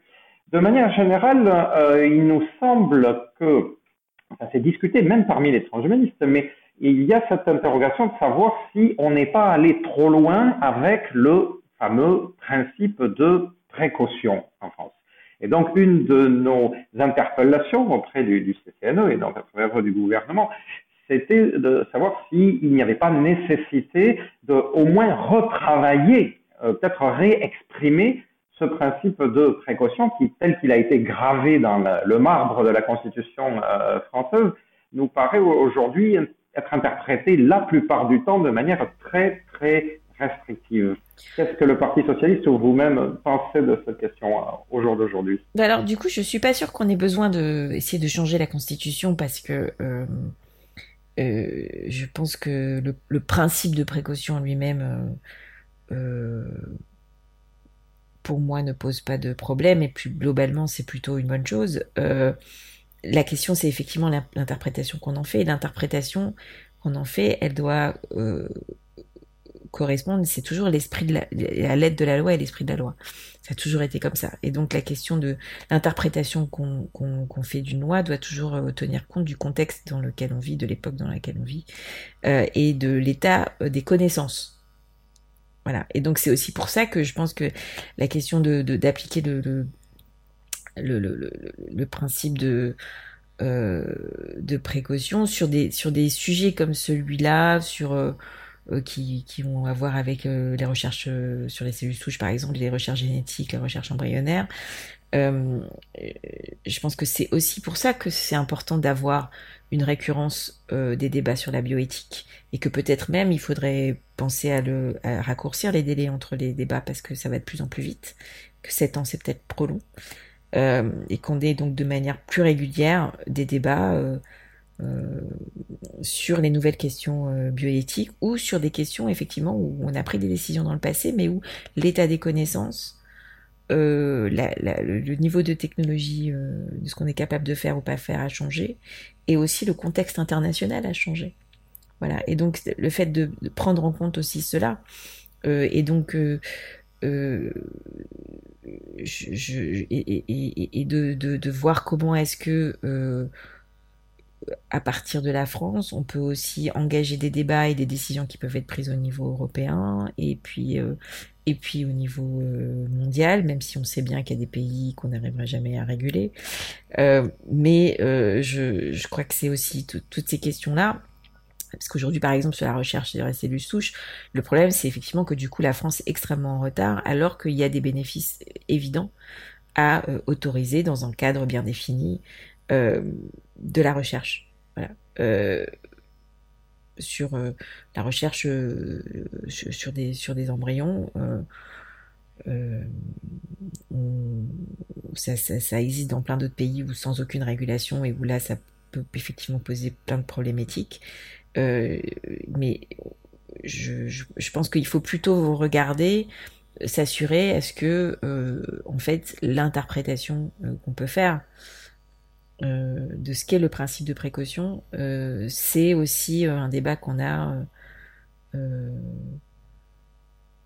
régulièrement et de manière rationnelle. C'est ça le problème en fait, c'est qu'on revient toujours à la même question, c'est comment on fait pour revenir à un débat rationnel, basé sur les faits, basé sur ce qui est établi scientifiquement. Au niveau de, des, grandes tendances technologiques qui commencent à on peut voir qu'il y a des tendances technologiques qui pourraient avoir des répercussions colossales sur la société et sans forcément aller euh, dans la science-fiction. Euh, euh, je vais prendre deux exemples. Le premier, ce sont les questions longétivistes qui sont au cœur de la pensée transhumaniste. Et par exemple, clairement, si on commence à vivre plus longtemps en bonne santé, si 120 ans devient le nouveau 80, on a, c'est difficile de, c'est difficile d'imaginer un impact sociétal plus conséquent euh, et un autre, c'est l'intelligence artificielle et l'automatisation. Là, on voit qu'il y a une disruption du monde du travail qui, euh, qui pourrait arriver, euh, jamais vue depuis probablement la, la première révolution industrielle. Euh, la question, c'est comment, comment la politique d'aujourd'hui en 2020 envisage ces différents scénarios et est-ce qu'il y a carrément peut-être la, possibilité de se préparer à des, des, tendances technologiques qui sembleraient inévitables? En tout cas, enfin certains aspects de ces technologies sont très probables, en tout cas, si on en croit les différentes recherches et, les innovations technologiques récentes. Alors sur le sur les questions d'intelligence artificielle et et de, de robotisation, d'automatisation, euh, je pense que ça c'est un débat qui existe déjà dans la société, qui a, qui va continuer et dont les politiques peuvent s'emparer beaucoup plus facilement parce que il y a une y a eu depuis plusieurs années déjà une prise de conscience que ça existe déjà. Euh, parce que ils peuvent en faire l'expérience eux-mêmes. Euh, voilà, même si on, sait bien, on est bien d'accord sur le fait qu'on n'est pas encore vraiment à l'intelligence artificielle, mais la perspective de ce développement-là, du fait que au moins sur des, des applications de niche, sur certains types de, de, tâches particulières, on peut développer des formes d'intelligence artificielle qui puissent vraiment remplacer des êtres humains, euh, et y compris sur des métiers, euh, et ça c'est nouveau par rapport à, à, à, ce qu'a pu être euh, la révolution industrielle, euh, le théolorisme, etc. C'est-à-dire que euh, c'est plus les emplois les moins qualifiés qui sont menacés. C'est plus que les emplois les moins qualifiés qui sont menacés. C'est aussi des emplois très qualifiés. et donc ça, ça, interpelle tous les partis politiques et pas uniquement ceux qui s'occupent des classes, des classes ouvrières. et donc, je, je, crois que cette question-là, politiquement, euh, je suis pas je suis, alors je suis pas nécessairement toujours satisfaite de la manière dont c'est traité parce qu'effectivement on a aussi encore euh, euh, un manque de connaissances euh, scientifiques sur ce que c'est. Il y a beaucoup des fois parfois de fantasmes, mais euh, la réalité de cette problématique-là, l'impact que ça va avoir sur l'organisation du travail, sur l'emploi, sur le fait qu'on doit donc aussi repenser ces questions-là par rapport au développement de ces technologies, euh, l'obsolescence des métiers, tout ça, ça, ça fait partie en fait, parce que ce sont des sujets qui sont finalement pas nouveaux. L'obsolescence des métiers, etc., ça, a toujours existé. C'est juste que maintenant, il y a une prise de conscience que ça va aller encore plus vite, ça va toucher encore plus de monde parce que c'est euh, l'intelligence artificielle. Euh, donc, je, pense que ça, c'est un sujet où euh, il faut le traiter bien, mais je pense qu'il sera traité politiquement. Euh, la question de la, longévité euh, dans, dans l'espace, l'esprit transhumaniste, ça c'est plus compliqué. Euh, ça, je pense que, comme je disais, on sait que parce que on a une qualité de vie qui s'améliore, parce qu'on a mieux accès à des soins, euh, que du coup euh, globalement euh, depuis enfin justement le 19e siècle, bah, l'espérance de vie augmente et on vit de plus en plus longtemps en bonne santé. Le, je dirais l'accélération de cette longévité par des techniques transhumanistes beaucoup plus directes, je pense que elle, enfin que je, je pense que c'est moins perçu. Je pense que c'est là où il y a un vrai sujet. C'est comme je disais tout à l'heure sur la, la, la réforme des, des retraites. Euh, je, je, pense que c'est problématique de se focaliser uniquement sur la question de l'âge du départ à la retraite. Alors on peut le faire hein, sur les, pour la, effectivement pour euh, euh, le fonctionnement des caisses de retraite pour les 20 prochaines années, les 20, 30 prochaines années, très bien. Mais si on veut vraiment penser le un système de retraite pour l'avenir, il faut commencer à intégrer le fait que euh, avec les technologies transhumanistes, quand on on se contente pas simplement euh, d'avoir ma meilleur accès aux soins, etc., mais on, est dans une logique où on traite euh, on traite toutes les maladies liées à la dégénérescence naturelle des cellules, toutes les maladies liées au vieillissement, euh, et que si on devient de plus en plus efficace à les traiter et si on finit en fait par traiter le vieillissement comme une maladie, ça c'est aussi une autre question philosophique.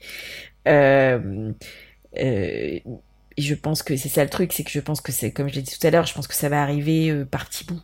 C'est-à-dire que parce qu'à chaque fois il va y avoir un remède pour telle maladie liée au vieillissement et, et, très peu de gens vont, vont refuser de euh, s'ils en ont les moyens, très peu de gens vont refuser d'y accéder.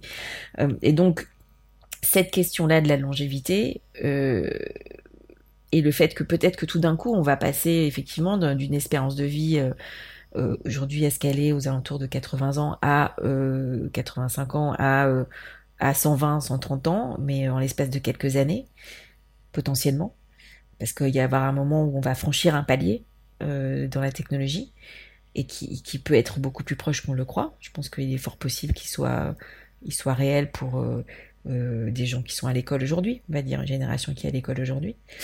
Euh, je, je, je pense que euh, ça, c'est pas intégré le fait qu'il faut qu'on commence à réfléchir. Alors, on, peut bien sûr penser à comment est-ce qu'on stabilise le système de retraite sur les 20-30 prochaines années, mais qu'au-delà, il faut qu'on commence à penser à qu'est-ce qu'un système de retraite euh, euh, quand euh, on vit en bonne santé extrêmement longtemps. Est-ce que l'âge de départ à la retraite a encore un sens? Est-ce que on ne doit pas penser différemment les temps d'activité et les temps où on bah, participe à la vie de la société, mais différemment, euh, sans de travail rémunéré, par exemple. Est-ce que donc le, fait de pouvoir euh, euh, avoir des, choix de, rentrer dans le monde du travail et d'en ressortir, de faire des retraites temporaires et de revenir au travail ou de voilà. Et donc toutes ces questions là, le, la, la, question de euh, du coup de l'impact démographique que ça va avoir. Euh, par rapport aux ressources, par rapport à voilà, par rapport au fonctionnement global de la société. Est-ce que du coup les gens vont faire moins d'enfants? Est-ce qu'au contraire ils vont en faire plus parce qu'ils auront une vie beaucoup plus longue? On n'en sait rien. Et comment est-ce que, anticiper toutes ces choses là euh, je je crois pas que ça soit euh, enfin, je pense que c'est pas du tout, du tout dans le viseur de la majorité de la quasi-totalité des politiques aujourd'hui. Et, je pense que malheureusement, euh, ça demande encore beaucoup d'efforts pour qu'on arrive à, avoir une prise de conscience suffisante pour qu'on puisse avoir des débats sérieux sur ces questions-là. Vous nous présentez le, Gaëtan, pardon, je, me permets une, une petite question euh, subsidiaire en quelque sorte. Euh, vous, nous présentez la, question et vous y réfléchissez euh, comme euh, si c'était quelque chose qui était donc en, cours, qui allait probablement venir, donc d'un point de vue politique assez extérieur. Mais j'aurais voulu vous poser la question à titre à la fois en tant que personnel et à la fois en tant que politique. Est-ce que vous, c'est cette question particulière hein, de l'allongement radical de la durée de vie en, bonne santé. Que vous avez l'impression que ça pourrait être davantage une bonne chose Il faut s'y préparer, ça pourrait être une bonne chose ou parce qu'on peut aussi se dire bon ok ça va peut-être ça va, venir mais ça va peut-être être une mauvaise chose. Et il faut s'y préparer pour parer aux aspects euh, négatifs. Comment est-ce que vous voyez? Est-ce que vous êtes plutôt euh, voilà favorable, enthousiaste, que sais-je? Ou plutôt rétive, euh, et, là aussi, encore une fois, d'un point de vue politique. Est-ce que vous pensez que, euh, c'est-à-dire euh, du point de vue social, est-ce que on peut imaginer que un tel, une telle continuité dans, en effet, ce que vous avez dit, c'est-à-dire que ça fait déjà longtemps qu'on repousse la durée de vie en bonne santé, si on allait jusqu'à 120, 130, 150, que sais-je, est-ce que vous pouvez imaginer des aspects positifs du point de vue social et non politique? Oui, moi je, je pense que c'est. Alors, euh, moi je suis plutôt optimiste généralement. Euh, mais euh, je, donc je, je pense qu'effectivement il y, a des aspects positifs. Je pense que c'est, je pense qu'aussi qu'en fait en réalité l'être humain, même si je pense que c'est une bonne chose que qu'on soit mortel. Je pense que la, question de le, fait d'avoir d'avoir une vie enfin la, la recherche de l'immortalité en tant que telle, moi c'est pas quelque chose que qui euh, qui nécessaire, qui me qui me qui m'obsède ou je sais qu'il y a beaucoup de gens qui sont aussi dans les transhumanistes et encore encore plus chez les posthumanistes sur cette question-là. Même si je serais curieuse de savoir à quoi ressemblera le monde dans 3000 ans euh, je, je, je, pense que d'un point de vue de, du fonctionnement de nos sociétés, d'un point de vue euh, de ce que veut dire être un être humain, du, sens de la vie. Je pense que la, enfin, je pense qu'on peut pas ignorer comme ça, enfin, enjamber comme ça la question de notre rapport à la, à la mortalité. Je suis plutôt, plutôt dans l'idée que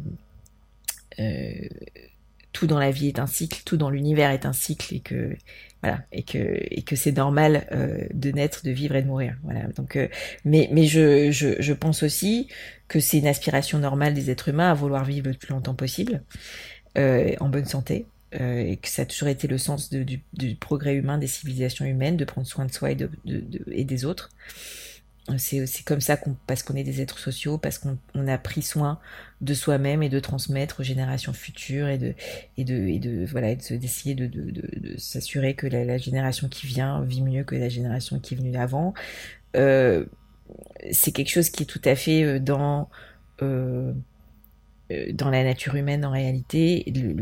L'amélioration de la condition humaine est une aspiration de la nature humaine tout à fait normale. Voilà, tout à fait. Euh, universelle et je, donc je, je pense que la, longévité radicale c'est pour ça que je pense parle comme quelque chose qui va arriver parce que je pense que la longévité radicale en réalité est une aspiration humaine suffisamment forte pour que ça arrivera parce que si c'est technologiquement possible il y aura suffisamment de gens pour financer le développement. Euh, et donc à partir du moment où c'est disponible euh, ben, il y aura plein de gens pour euh, pour l'utiliser. et donc je, pense à la fois moi que euh, je sais pas. Alors je sais pas si je, je pense qu'on doit se poser la question effectivement. Est-ce que c'est souhaitable euh, parce que on va arriver à un problème de limite de ressources, parce qu'on va arriver à, on va, on va vraiment poser des questions de, de bouleversement de rapport entre les générations, de, donc ils vont vraiment peut-être profondément changer euh, le fonctionnement de nos civilisations, et donc c'est pas des sujets qu'on doit prendre à la légère. Euh, et du coup, euh, ça aussi la question de la conquête spatiale par rapport à la question de la limitation de l'espace et des ressources sur la planète Terre prend une toute autre dimension. mais et peut-être le débat entre les terrestres et les non terrestres prend aussi une autre, une autre dimension. Mais euh, je, crois que euh, moi personnellement, euh, oui, je vous dis que s'il y a des technologies, qui permettent de prolonger ma vie, oui, et que j'y ai accès, oui, moi je ferai le choix de les utiliser. mais je pense aussi qu'il va justement aussi y avoir des questions de liberté individuelle par rapport à ces questions-là. Euh, et qui va aussi du coup poser des problèmes parce que au nom de la liberté de chacun, on va aussi créer des inégalités de fait euh, entre les êtres humains. Euh, voilà, donc tout ça c'est des questions très compliquées et je j'ai pas toutes les réponses, mais je pense que c'est justement parce que c'est des questions très compliquées, il faut qu'on soit capable de se les poser. Oui, et, par exemple, si un politicien aujourd'hui est favorable avec l'idée d'étendre la durée de vie en bonne santé grâce à la technologie, que peut-il faire à son niveau pour accélérer l'adoption et l'acceptation de ces idées longétivistes? Par exemple, vous avez euh, mentionné l'idée que, enfin le fait que la mort n'est pas considérée comme une maladie dans aucun pays, euh, il me semble. Enfin le vieillissement, je dirais pas la mort, euh, le vieillissement d'aller voir, euh, je sais pas moi, le ministère de la Santé ou autre et de dire. Euh, alors je pense que c'est plus euh, là pour le coup, c'est vraiment un débat qu'on doit avoir d'un point de vue philosophique dans la société avant que, avant que ça puisse, avant qu'on puisse en mesurer tous les tenants et aboutissants politiques, parce que c'est vraiment, c'est tellement fondamental le rapport à la mort dans la constitution de d'un être humain et de, de ce qu'est être être un être humain euh, la conscience de soi, enfin d'être euh, d'être euh, une une, une personne, euh, une, une, intelligence qui pense, qui a conscience de soi, qui a conscience de de sa justement du fait qu'il est qu'elle est mortelle. Euh, et donc moi, je pense que par rapport au ministère de la Santé, etc., de toute façon, je pense que en réalité, euh, finalement, euh, on, traite déjà. Euh, on, on, va, on va pas poser. Enfin, on, dit pas qu'on rembourse pas les maladies. On rembourse pas le traitement des maladies qui sont liées au vieillissement. Donc on, est déjà dans une logique en réalité où tant que où, en, fait réparer ce qui est lié au vieillissement est, déjà considéré comme voilà soigner une maladie. Donc on le fait sans s'en rendre compte. Le, truc, c'est qu'au bout d'un moment, au lieu de simplement de prendre des médicaments qui permettent d'éviter d'avoir euh, bah de continuer à avoir un, un cœur qui fonctionne, de, enfin, voilà, de, enfin, je veux dire, on fait plein de choses, on met des pacemakers, des trucs, on, on, on fait déjà des choses où, qui en réalité sont de nature transhumaniste, mais on s'en rend pas compte. C'est pour ça que je dis tout ça arrive à petite dose. C'est juste que je pense qu'il y a un moment où il y a une prise de conscience qui va se prendre parce que il va y avoir un moment radical, c'est-à-dire un moment de, où, où, il va y avoir la conjonction entre la, la, la, thérapie génique et la nanotechnologie je pense, enfin moi je suis pas spécialiste du sujet, mais je, je de ce que j'en comprends, je pense que c'est beaucoup de ce côté-là que ça va venir, euh, qui fait que euh, on va avoir euh, des, des, traitements euh, non seulement euh, euh, extrêmement performants pour pour traiter les maladies liées au vieillissement, mais aussi peut-être même pour stopper le vieillissement. Voilà. Et donc, euh, y compris des choses qui aujourd'hui ne sont pas considérées comme des maladies, c'est-à-dire le fait que physiquement, a des rides, on a le corps qui voilà qui fonctionne moins bien, on est plus fatigué, etc. Tout ça, voilà. Et donc le fait que finalement, à partir de, je sais pas, l'âge de 40 ans, on est l'air, même quand on a 120 ans, de toujours avoir l'air d'avoir 40 ans. Euh, là, ça sera, là, ça va être quelque chose de très différent par rapport à aujourd'hui, qui est que bah voilà, on va, on va, on va prolonger la vie en, en, traitant euh, euh, des maladies cardiaques liées à la, tension forte, hein, euh, des, problèmes euh, de cholestérol, qui font qu'on peut avoir des crises cardiaques, des problèmes, euh, des problèmes de dégénérescence de, de, au niveau neuronal, etc. Et, et, et, donc, je pense que tout ça va venir Enfin, je pense que le fait qu'on traite déjà les maladies liées au vieillissement comme des maladies, euh, ça existe. Donc la question de savoir si à un moment donné on, passe, euh, enfin la question du ministère de la santé, etc. Je pense que ça découlera d'abord d'une question qui est plus fondamentale et plus philosophique de est-ce que on considérera normal à un moment donné d'être dans une humanité qui ne vieillit plus? Voilà. Et où en fait la mort euh, où en fait on meurt plus, meurt plus de mort naturelle et donc on ne meurt que de finalement de mort violente. Voilà. Euh, donc euh, je, crois que c'est plus une. D'abord, il faut qu'on affronte cette question philosophique-là, de savoir si c'est vraiment effectivement l'humanité vers laquelle on veut se diriger, et sachant que, comme je disais, il faut être réaliste sur le fait qu'à partir du moment où la technologie existe, il y aura des gens pour la financer, il y aura des gens pour l'utiliser. Donc la question de savoir comment on pose des régulations, si on ne veut pas aller vers ce monde-là, comment est-ce qu'on pose des régulations qui sont mondiales et qui font que, d'une certaine manière, ça reste des comportements euh, très marginaux. Mais je pense que par rapport à quelque chose d'aussi crucial que ça, ça sera difficile à contenir. Oui, bah c'est sûr qu'on voit déjà, euh, on voit bien les, déjà des percées scientifiques qui sont faites sur l'allongement de la durée de vie d'autres animaux comme, euh, comme les souris ou des vers. Et donc euh, c'est difficile d'envisager euh, que ces techniques ne fonctionnent pas sur l'être humain. Et, d'un côté, d'un point de vue sociétal, j'ai l'impression quand même que si, on si le vieillissement est atténué, voire même arrêté, un État pourrait faire des, des énormes économies. des personnes âgées malades coûtent beaucoup d'argent à la société. Bien sûr, Bien sûr, mais c'est évidemment euh, le fait de le vivre en, bonne santé est, effectivement non seulement euh, un progrès humain, mais un, facteur d'économie pour l'État, surtout dans des pays comme le nôtre où, euh, où, la santé est largement considérée comme un service public, même s'il n'est pas parfait. Mais je pense que ça pose d'autres questions économiques et sociales par ailleurs parce que ça pose des questions, là pour le coup, de démographie, ça pose des questions d'employabilité des gens euh, sur une très très longue période.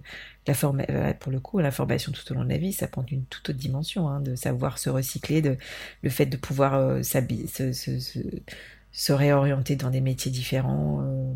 Parce que forcément, quand, si on vit 130 ans, on va pas continuer à prendre sa retraite à 60 ans. Voilà, donc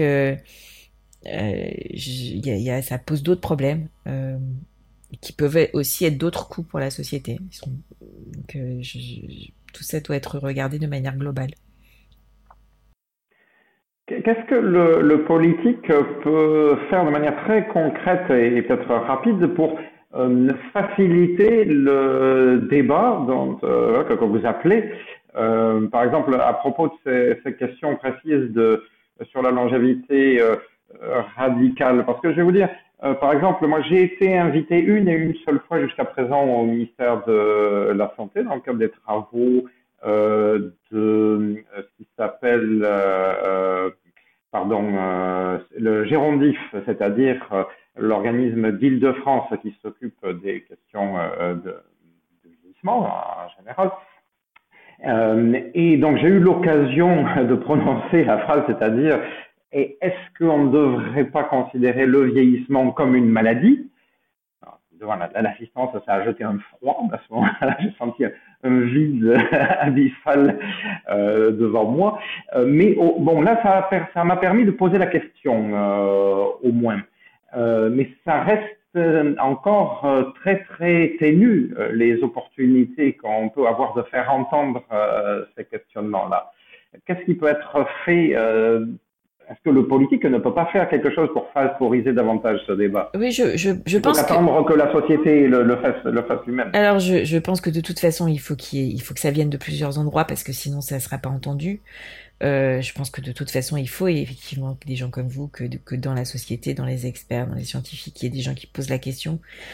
Euh, mais c'est vrai que euh, il faut aussi du coup peut-être contacter plus de politiques pour leur faire comprendre, enfin, il faut aussi faire euh, du, lobbying dans le meilleur sens du terme, euh, pour leur faire comprendre euh, les enjeux et pour les pousser à poser les questions. là, on va engager un débat, par exemple, normalement, enfin on ne sait pas, mais enfin remarquez, il va peut-être encore être retardé, parce qu'ils avaient annoncé un, projet de loi sur le vieillissement et notamment parler de la création de la cinquième branche, cinquième risque. Euh, et donc on crée un, un, cinquième risque. Donc on crée un, un, on veut on veut créer une caisse spéciale de la sécurité sociale euh, liée au vieillissement. Donc finalement ça veut dire que ça va un peu dans le sens de ce que vous dites, hein. c'est-à-dire que on considère euh, le vieillissement comme un risque, on considère le vieillissement comme une maladie. Euh, je pense que voilà philosophiquement quand vous êtes dans une salle en plus qui s'occupe des, enfin dire dire je, je, moi je comprends qu'il y en a qui peuvent prendre ça comme de manière euh, très provocatrice et peut-être violente de dire le, vieillissement est, une maladie euh, parce que euh, euh parce que il y a beaucoup de gens qui bon déjà ils sont vieux mais ils, vivent très bien et et ils voient pas pourquoi on leur explique qu'en fait ils sont malades.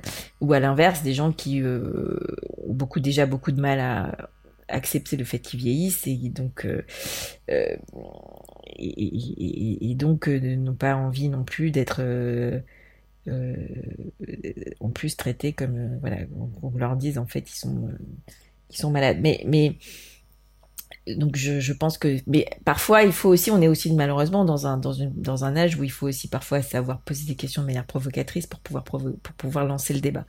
Donc c'est c'est parfois nécessaire. Je pense qu'il y a des opportunités là qui viennent. Il y a des think tanks qui sont montés euh, qui sont très intéressants, qui mélangent experts et politiques. Euh, J'en connais un en particulier qui a été monté par des amis à moi qui s'appelle Matière Grise, euh, qui réfléchit sur les questions de vieillissement. Et donc ça c'est le genre de euh, le genre de d'endroit où on peut peut-être essayer de pousser ces sujets-là et et, et, et, et, profiter des, des opportunités politiques, comme justement la discussion euh, potentiellement la loi Grand Âge, si elle n'est pas encore une fois retardée, euh, pour, euh, pour pousser ces sujets-là. Voilà. Est-ce que comment est-ce que on, traite la loi grand âge Bah oui, ça veut dire quoi? Ça veut, ça veut dire quoi le grand âge Qu'est-ce que qu'est-ce qu'on fait dans, dans, dans, cette question du grand âge de des évolutions technologiques transhumanistes et donc de la longévité radicale? Je pense que c'est il y a une fenêtre là politique qui peut s'ouvrir.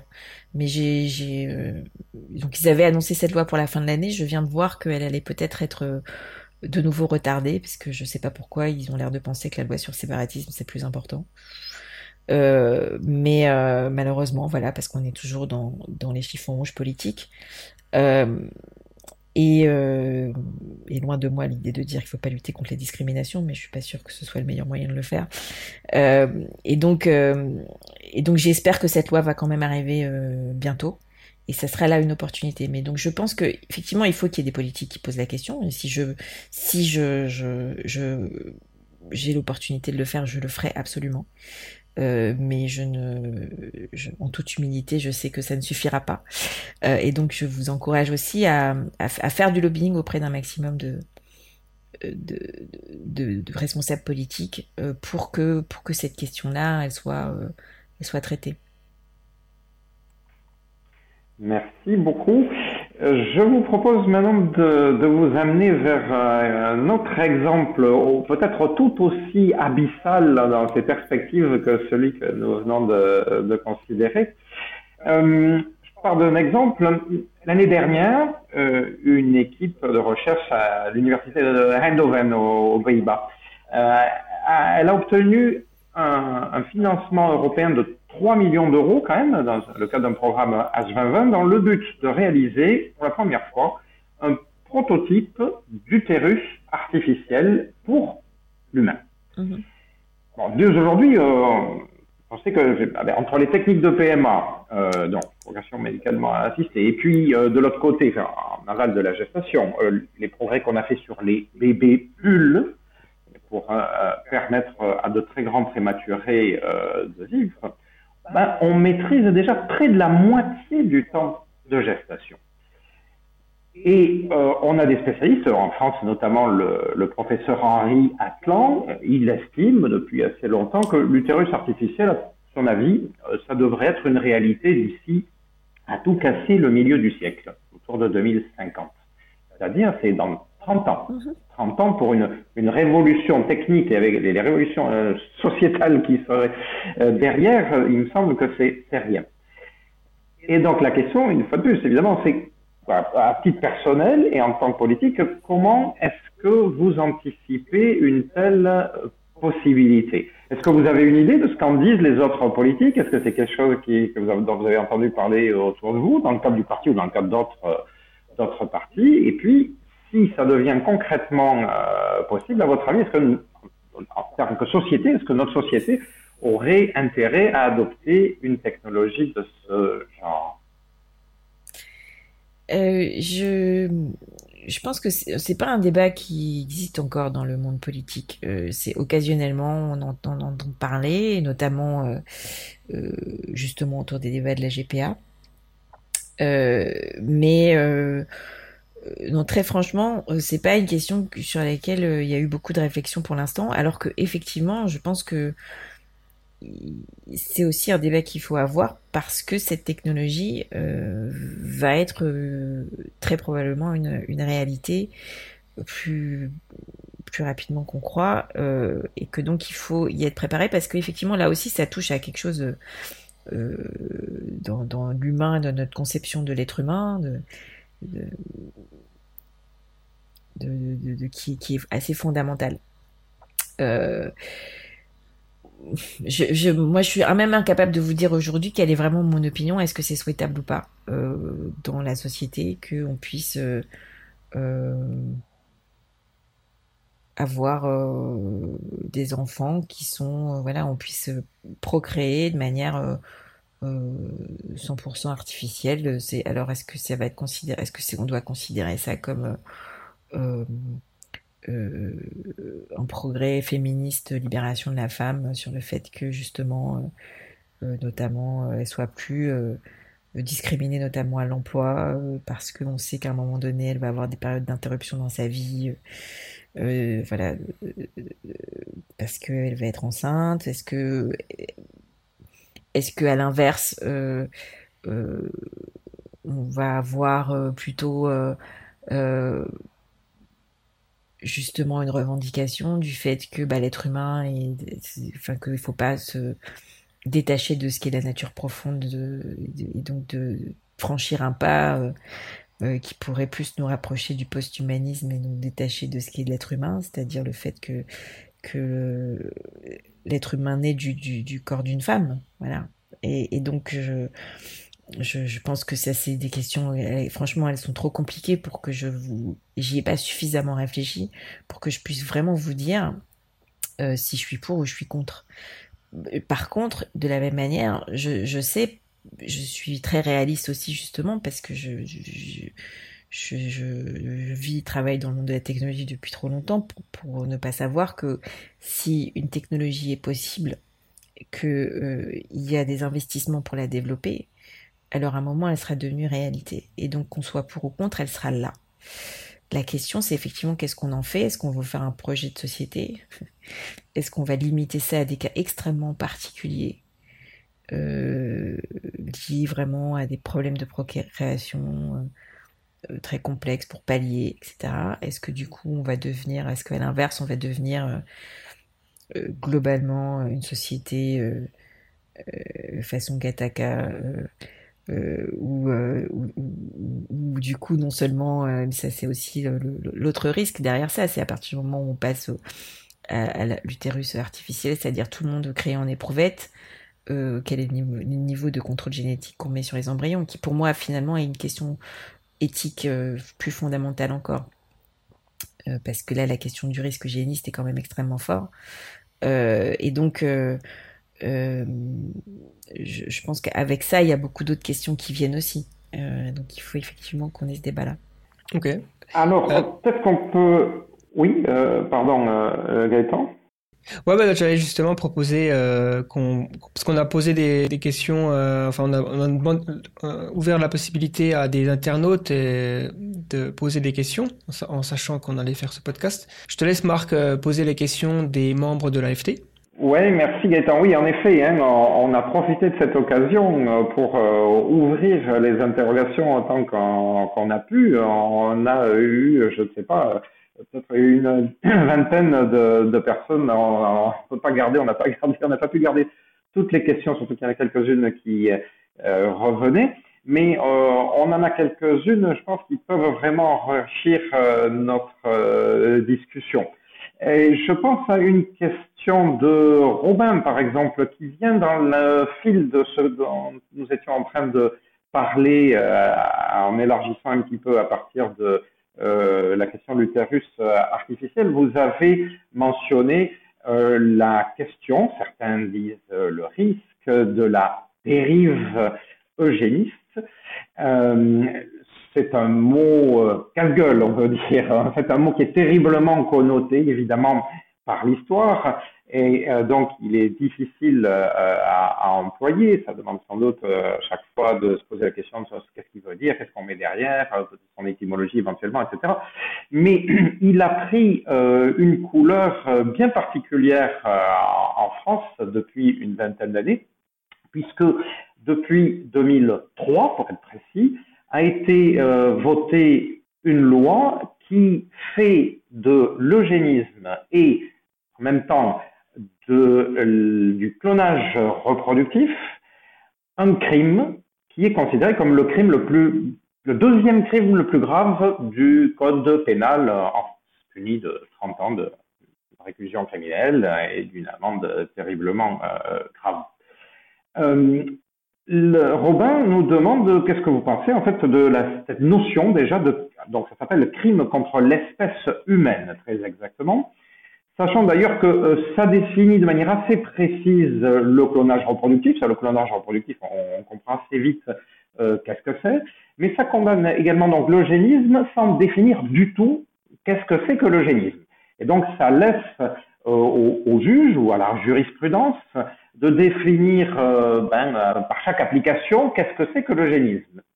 Sauf que depuis 2003, donc 17 ans précisément que cette loi a été votée, elle a été appliquée très exactement zéro fois. Hein, il n'y a jamais eu personne de condamné pour crime contre l'espèce humaine, et donc on ne sait toujours pas qu'est-ce que c'est, après 20 ans, que l'eugénisme d'après le législateur, finalement, puisqu'il il en lave un petit peu les mains, il laisse la responsabilité au, au juge. Donc, qu'est-ce que vous pensez de, cette situation? Puis, je rajoute une précision euh, pour qu'on comprenne bien, je pense, l'ensemble du débat. Euh, cette loi en 2003, elle est arrivée notamment après quelques années, très peu d'années après la naissance de Dolly, euh, le premier euh, animal cloné, donc. Et ça avait entraîné pas mal d'émois dans le monde philosophique, principalement. D'abord en Allemagne, il y a eu un, un, débat entre notamment deux philosophes, Peter Sloterdijk d'un côté et Jürgen Habermas de l'autre, et c'est notamment en suivant les arguments de Jürgen Habermas qui disait que, en gros, il considérait des humains nés euh, de manière trop déterminée, alors que ce soit par euh, clonage reproductif ou que ce soit par ingénierie euh, génétique, que des êtres humains nés ainsi ne pourraient pas se sentir en quelque sorte aussi dignes et libres que les autres. Et c'est en ça que, de ce point de vue, euh, ce serait un crime. Et c'est notamment cet argument qui a été ensuite repris par les législateurs français pour définir ce crime contre euh, l'espèce humaine. Donc, à, ne pas confondre avec euh, le crime contre l'humanité, qui lui parle de toute autre chose. Qu'est-ce que vous pensez de cette notion? Qu'est-ce que vous pensez de l'état de la législation française à ce sujet? Je pense que c'est une loi qui effectivement a été votée euh, encore là de manière en, euh, réaction euh, à, un événement particulier et donc qui explique en quoi en réalité cette loi n'est pas n'a pas trouvé d'application parce que elle correspond plus à une une peur et à l'époque en plus technologiquement un fantasme plus qu'à une réalité. Euh, et donc l'idée étant de prévenir, euh, de, bloquer euh, avant que ça puisse, ça puisse arriver. Je, je, je, pense que effectivement c'est aussi la démonstration que a c'est très difficile d'avoir d'avoir ces débats de manière mesurée, de manière complète, nuancée, etc. pour avant d'appréhender ces questions. Je pense que la, question de savoir euh, un crime contre l'espèce humaine, ça revient à ce que je disais tout à l'heure sur la question de quand on est un, au début, quand on est un, humaniste, euh, est-ce qu'on peut aussi être transhumaniste et, donc euh, qu'est-ce que ça veut dire Je pense que là aussi on sait pas. Enfin, c'est une, loi qui a posé ça sans vraiment se poser la, question de qu'est-ce que c'est que en réalité que l'espèce humaine, euh, y compris dans, l'état où elle est euh, euh, d'avancement biologique, technologique en matière d'accès à toutes sortes, vous disiez les vaccins tout à l'heure, d'accès à, la santé, etc. On est, les êtres humains de 2003 ne sont pas exactement les mêmes que celles de l'année zéro. Voilà. Donc, je, je, crois que je pense qu'il faut faire attention avec ce type de, enfin, de, de pas, de pas, de pas écrire des, enfin, les lois pour moi, ça doit, ça doit être applicable parce que sinon, je, on peut poser des principes, mais euh, il faut qu'ils aient une, traduction, une, traduction concrète, sinon ça, ça sert à, ça sert pas à grand chose, sauf à agiter des chiffons rouges à un moment donné dans un débat et rassurer tout le monde sur le fait qu'on a pris une mesure, sans nécessairement en mesurer toutes les conséquences. Euh, je, je, pense que de toute façon, ça n'a pas arrêté la recherche sur le clonage, euh, parce qu'il n'a pas eu en France, mais elle a eu ailleurs, y compris avec des chercheurs français qui le font ailleurs.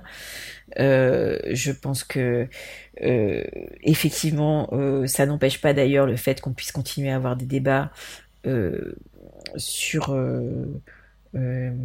sur les manipulations génétiques et la, la sélection embryonnaire, parce qu'en réalité, cette loi est tellement est tellement mal fichue que voilà, on a eu, il y a eu des débats pour le coup euh, pendant la loi bioéthique sur euh, la question euh, des tests qu'on peut faire sur les embryons pour détecter certaines maladies.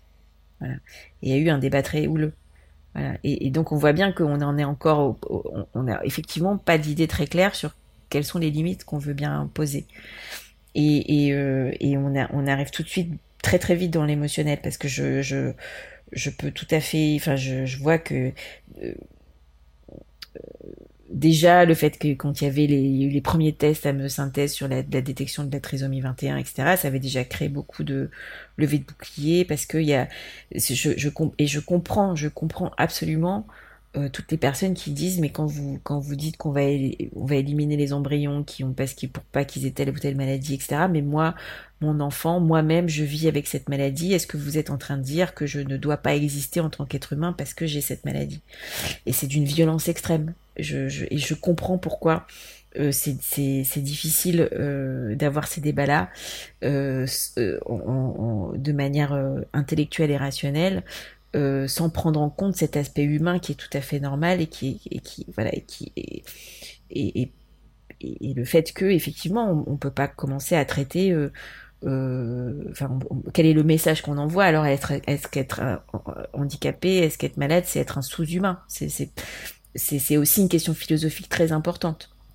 Donc euh, mais euh, je, je pense aussi que euh, effectivement, il faut qu'on puisse euh, euh, avoir un, débat plus clair sur quelles sont les manipulations génétiques qui sont acceptables et quelles sont celles qui sont pas acceptables. On va pas commencer à, à, sélectionner, à, fabriquer des embryons en plus avec si on a l'utérus artificiel spécialement pour ça, euh, euh, sur des critères de, euh, bah, je vous disais comme façon Gataka, hein, sur on va choisir les personnalités des gens. Là, c'est vraiment un conditionnement effectivement où on perd, voilà, on va choisir à quoi ils ressemblent, ont quel type de traits de personnalité ils vont avoir, en admettant qu'on arrive à déterminer ça de manière génétique et pas uniquement, enfin, quel est le, degré de génétique et quel degré de culturel évidemment, mais est-ce que voilà, est-ce que on, euh, euh, je, pense que euh, là, c'est là où pour moi, quand je parle de génie, je me parle de ça. Je parle de, sélection, de faire de,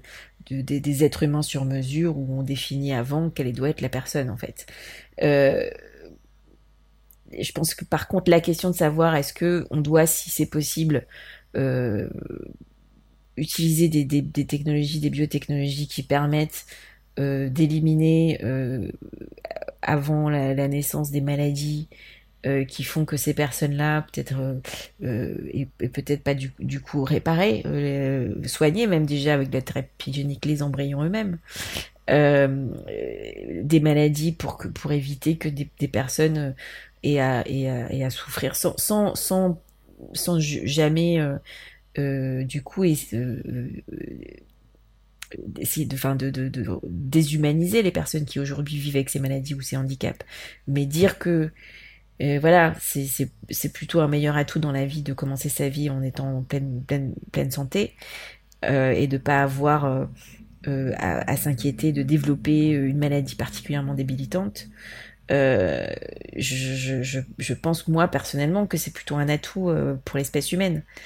mais je, je, je pense que ces débats-là, je peux comprendre qu'il puisse y avoir des, positions qui soient très différentes. Et je pense effectivement que ces débats-là, on doit les avoir. Et donc, effectivement, une loi qui interdit le génisme sans dire ce que c'est, c'est une loi qui ne sert à rien.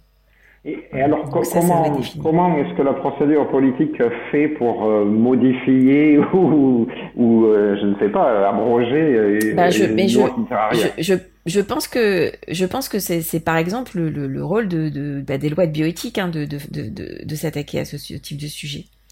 Euh, alors, euh, comme euh, on, en a une là maintenant, ça veut dire que dans l'entre-deux, il faut peut-être, euh, si, si l'opportunité politique peut se construire, voir si on peut faire une loi spécifique, hein, de, de, éventuellement de, de, modification de la loi existante.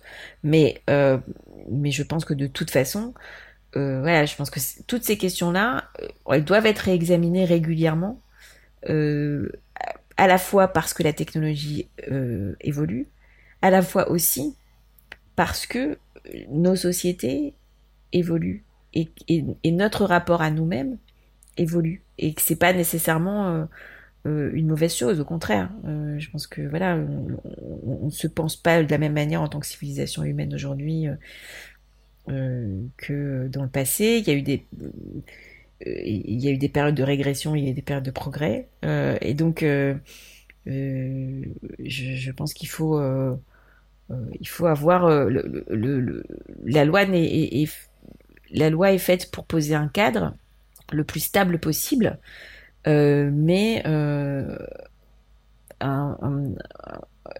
il doit être capable d'évoluer euh, pour euh, pour le bien de la société, pour pour euh, l'intérêt collectif supérieur. Et, donc voilà, donc c'est pour ça qu'on n'a pas écrit des lois il y a 150 ans et qu'on se dit maintenant c'est fini, on a un corpus législatif qui a plus besoin d'évoluer.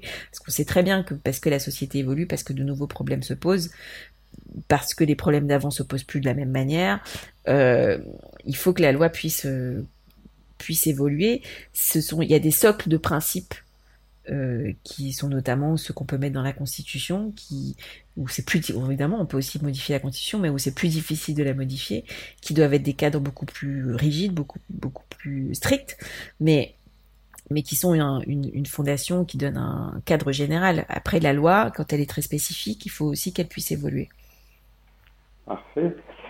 Euh, la question suivante nous amène alors tout à fait ailleurs et nous éloigne même un petit peu du, cœur euh, du, questionnement transhumaniste qui s'intéresse beaucoup à la, à la biologie. Elle porte, euh, on en a un petit peu parlé, sur l'intelligence artificielle et sur ses conséquences sociales et économiques. Question de Arnaud, êtes-vous favorable à l'abolition du salariat avec l'obtention d'un revenu d'autonomie, alors ça peut être un revenu universel, etc., sans perte, euh, nous dit-il, de droits sociaux, et qu'il précise que cela soit finançable via, par exemple, une taxe, euh, une genre taxe robot ou taxe sur l'automatisation et, l'IA en général. Euh, non, je, crois que évidemment euh, l'intelligence artificielle, l'automatisation euh, peuvent apporter aussi des progrès parce que parce qu'il y a certaines formes de travail qui peuvent être des aliénations et que et qu'il y a des tâches euh, où euh, l'humain et l'apport humain est, est, pas euh, nécessaire et où donc c'est plutôt bien que ça puisse voilà ça puisse aussi venir nous, libérer de certaines aliénations du travail. Mais je crois aussi que le travail et euh, source et, le travail rémunéré euh, aussi, euh, le fait de gagner sa vie, c'est aussi une forme d'émancipation dans la construction d'un individu qui est essentielle. Voilà. Et donc je, je, pense que la question de d'avoir des métiers salariés, de,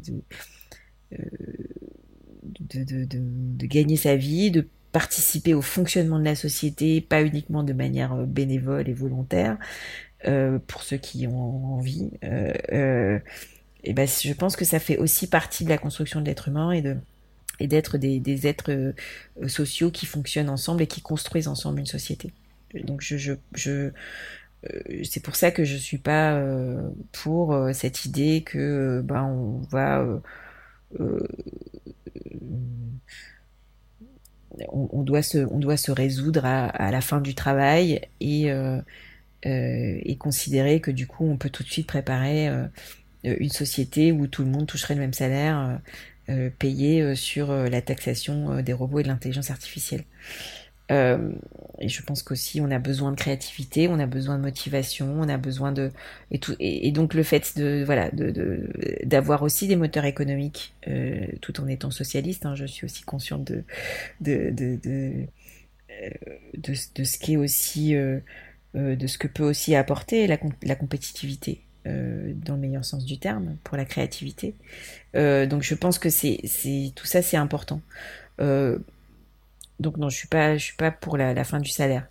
Euh, par contre, je suis bien sûr pour le fait que on, réfléchisse à comment on intègre justement euh, quel est l'impact sur le monde du travail euh, de l'intelligence artificielle et de l'automatisation. Comment est-ce qu'on s'assure qu'on est toujours, on arrive toujours aussi, y compris parfois par l'intervention de la puissance publique, à créer les nouveaux métiers où la valeur ajoutée humaine est extrêmement importante.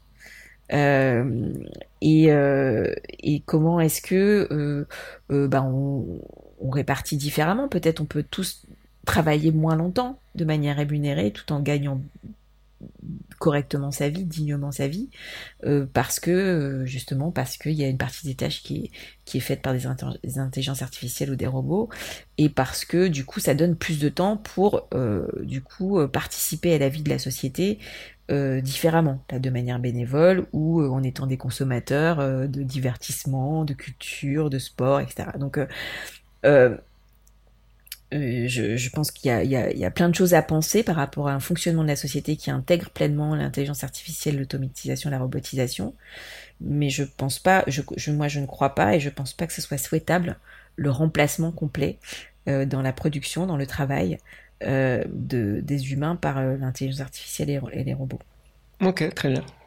Je passe sur des questions de, des membres de la, communauté The Flares, parce que je pense qu'il n'y a plus de questions sur, concernant les membres de l'AFT. Donc sur YouTube, il y a Quentin Marinier qui pose une question vis-à-vis plutôt du, du fait que les, on vit dans un monde très libéral et donc les, le pouvoir des entreprises fait que c'est difficile d'arrêter les innovations. Elles, dépassent souvent euh, les limites éthiques. Et donc, c'est une question vis-à-vis de quel est le pouvoir de la régulation, comment la politique fait-elle pour empêcher euh, les dépassements de certaines limites éthiques par les entreprises? Euh, je crois que malheureusement, pour l'instant, le politique n'a pas encore réussi à démontrer sa capacité à réguler efficacement. et justement parce qu'on en revient au problème dont on parlait au départ, qui est le problème de manque d'anticipation des problèmes par euh, le politique et donc où on est toujours dans la réaction, dans essayer de poser des règles après coup, donc de faire rentrer euh, dans des cases euh, des choses qu'on a laissé se développer de manière quasi sauvage. et donc et, donc du coup c'est beaucoup plus compliqué. on le voit aujourd'hui avec les GAFAM le fait que voilà, ce sont des, puissances énormes qui non seulement payent pas leurs impôts, euh, mais, mais en plus font ce, font ce qu'ils veulent en termes de développement euh, technologique euh, qui peuvent parfois empiéter sur nos libertés publiques, même si voilà. Et donc il a, il a, fallu beaucoup beaucoup d'efforts pour commencer à mettre des règles en Europe sur la régulation euh, en France, on avait la CNIL depuis plus longtemps, mais le RGPD, ça a été une, sacrée bataille. On voit bien que c'est toujours pas terminé. Là, il y a eu des, il y a eu euh, plein de débats autour des applications Covid. Euh, il y en a une en France qui marche pas, mais il y en a eu d'autres dans d'autres États aussi où, ils ont essayé de lancer. Et on sait bien que la réalité, c'est qu'il n'y a pas d'efficacité à ces, à ces, applications, mais il y a un push d'un lobby industriel extrêmement puissant pour faire rentrer dans dans euh, l'espace public, dans la dans le l'acceptation euh, de la société, ce type de d'application de collecte de données euh, personnelles extrêmement importante et donc de, de renforcer la, la, perméabilité, enfin l'acceptation sociale de ce genre de de, de, de ce genre d'application avant même que on ait posé des lois pour justement euh, dire ce qui est acceptable ou pas en termes de liberté publique et, d'intrusion ou de d'acteurs publics de l'État ou d'institutions, euh, d'organismes privés, d'entreprises privées euh, pour l'accès à ces données et l'utilisation de ces données. Voilà. Et donc je, je, je, crois que on voit bien sur tous ces sujets. et là, on, je reviens encore à la 5G. Hein, ça fait partie aussi des sujets où la 5G, ça va permettre de manière euh, assez euh, importante le déploiement de, de, caméras et de reconnaissance faciale instantanée euh, dans plein d'endroits. bah, si on, laisse déployer la 5G partout sans avoir posé les règles avant, et ben voilà, et ben on va se retrouver avec un fichage des gens dans l'espace public peut-être avant même qu'on ait posé une loi. Enfin, ça sera déjà fait. Voilà, avant même. Et puis après, une fois que c'est fait, c'est très difficile hein, de, revenir dessus. Euh, donc je, pense que c'est, je, pense qu'il faut, euh, euh, il commence à y avoir une prise de conscience, heureusement, du fait que on, est trop souvent en retard et qu'il faut commencer à, à, prendre, à, prendre au niveau régulation. Il y a une capacité en fait de, régulation, mais il faut une prise de conscience générale et il faut aussi parce que ces, sociétés sont très souvent celles qui ont le plus de pouvoir sont souvent euh, internationales il faut le faire au niveau européen. On peut pas le faire uniquement au niveau national. Il faut que ce soit des euh, des décisions, des régulations qui sont prises au niveau européen, parce qu'après l'Europe euh, a un poids suffisamment important dans le monde pour aussi imposer ces règles euh, à, à, d'autres d'autres continents. donc il faut aussi il faut aussi agir à la bonne au bon niveau, à la bonne échelle. Ok. Et, du coup, une question qui est assez liée, donc toujours sur YouTube de Marie Fleur, qui se demande si les référendums ont un intérêt dans, des questions comme ça sur, sur les limites éthiques que le transhumanisme pose Je précise, pardon, je précise qu'on euh, avait même une sous-question en quelque sorte qui nous demandait sur ces questions, sur ces questions d'éthique qui vont jusqu'à euh, mettre donc en question l'humanité euh, au sens qu'est-ce qu'on est en tant qu'humain. Est-ce qu'on ne devrait pas avoir des choses comme des référendums d'initiatives populaires ou d'initiatives citoyennes même pour discuter et, prendre ce type de décision? Moi, je suis, euh, très euh, circonspecte vis-à-vis des, enfin des, des, référendums euh, sur des questions de société alors que justement, on a établi tout à l'heure qu'on avait quand même un souci avec comment est-ce que les gens appréhendent le fait, comment est-ce qu'on débat de manière rationnelle? Euh, comment est-ce qu'on évite l'hystérisation des débats, les fake news, euh, le complotisme, euh, et comment est-ce que on arrive à démêler l'émotion, le fait,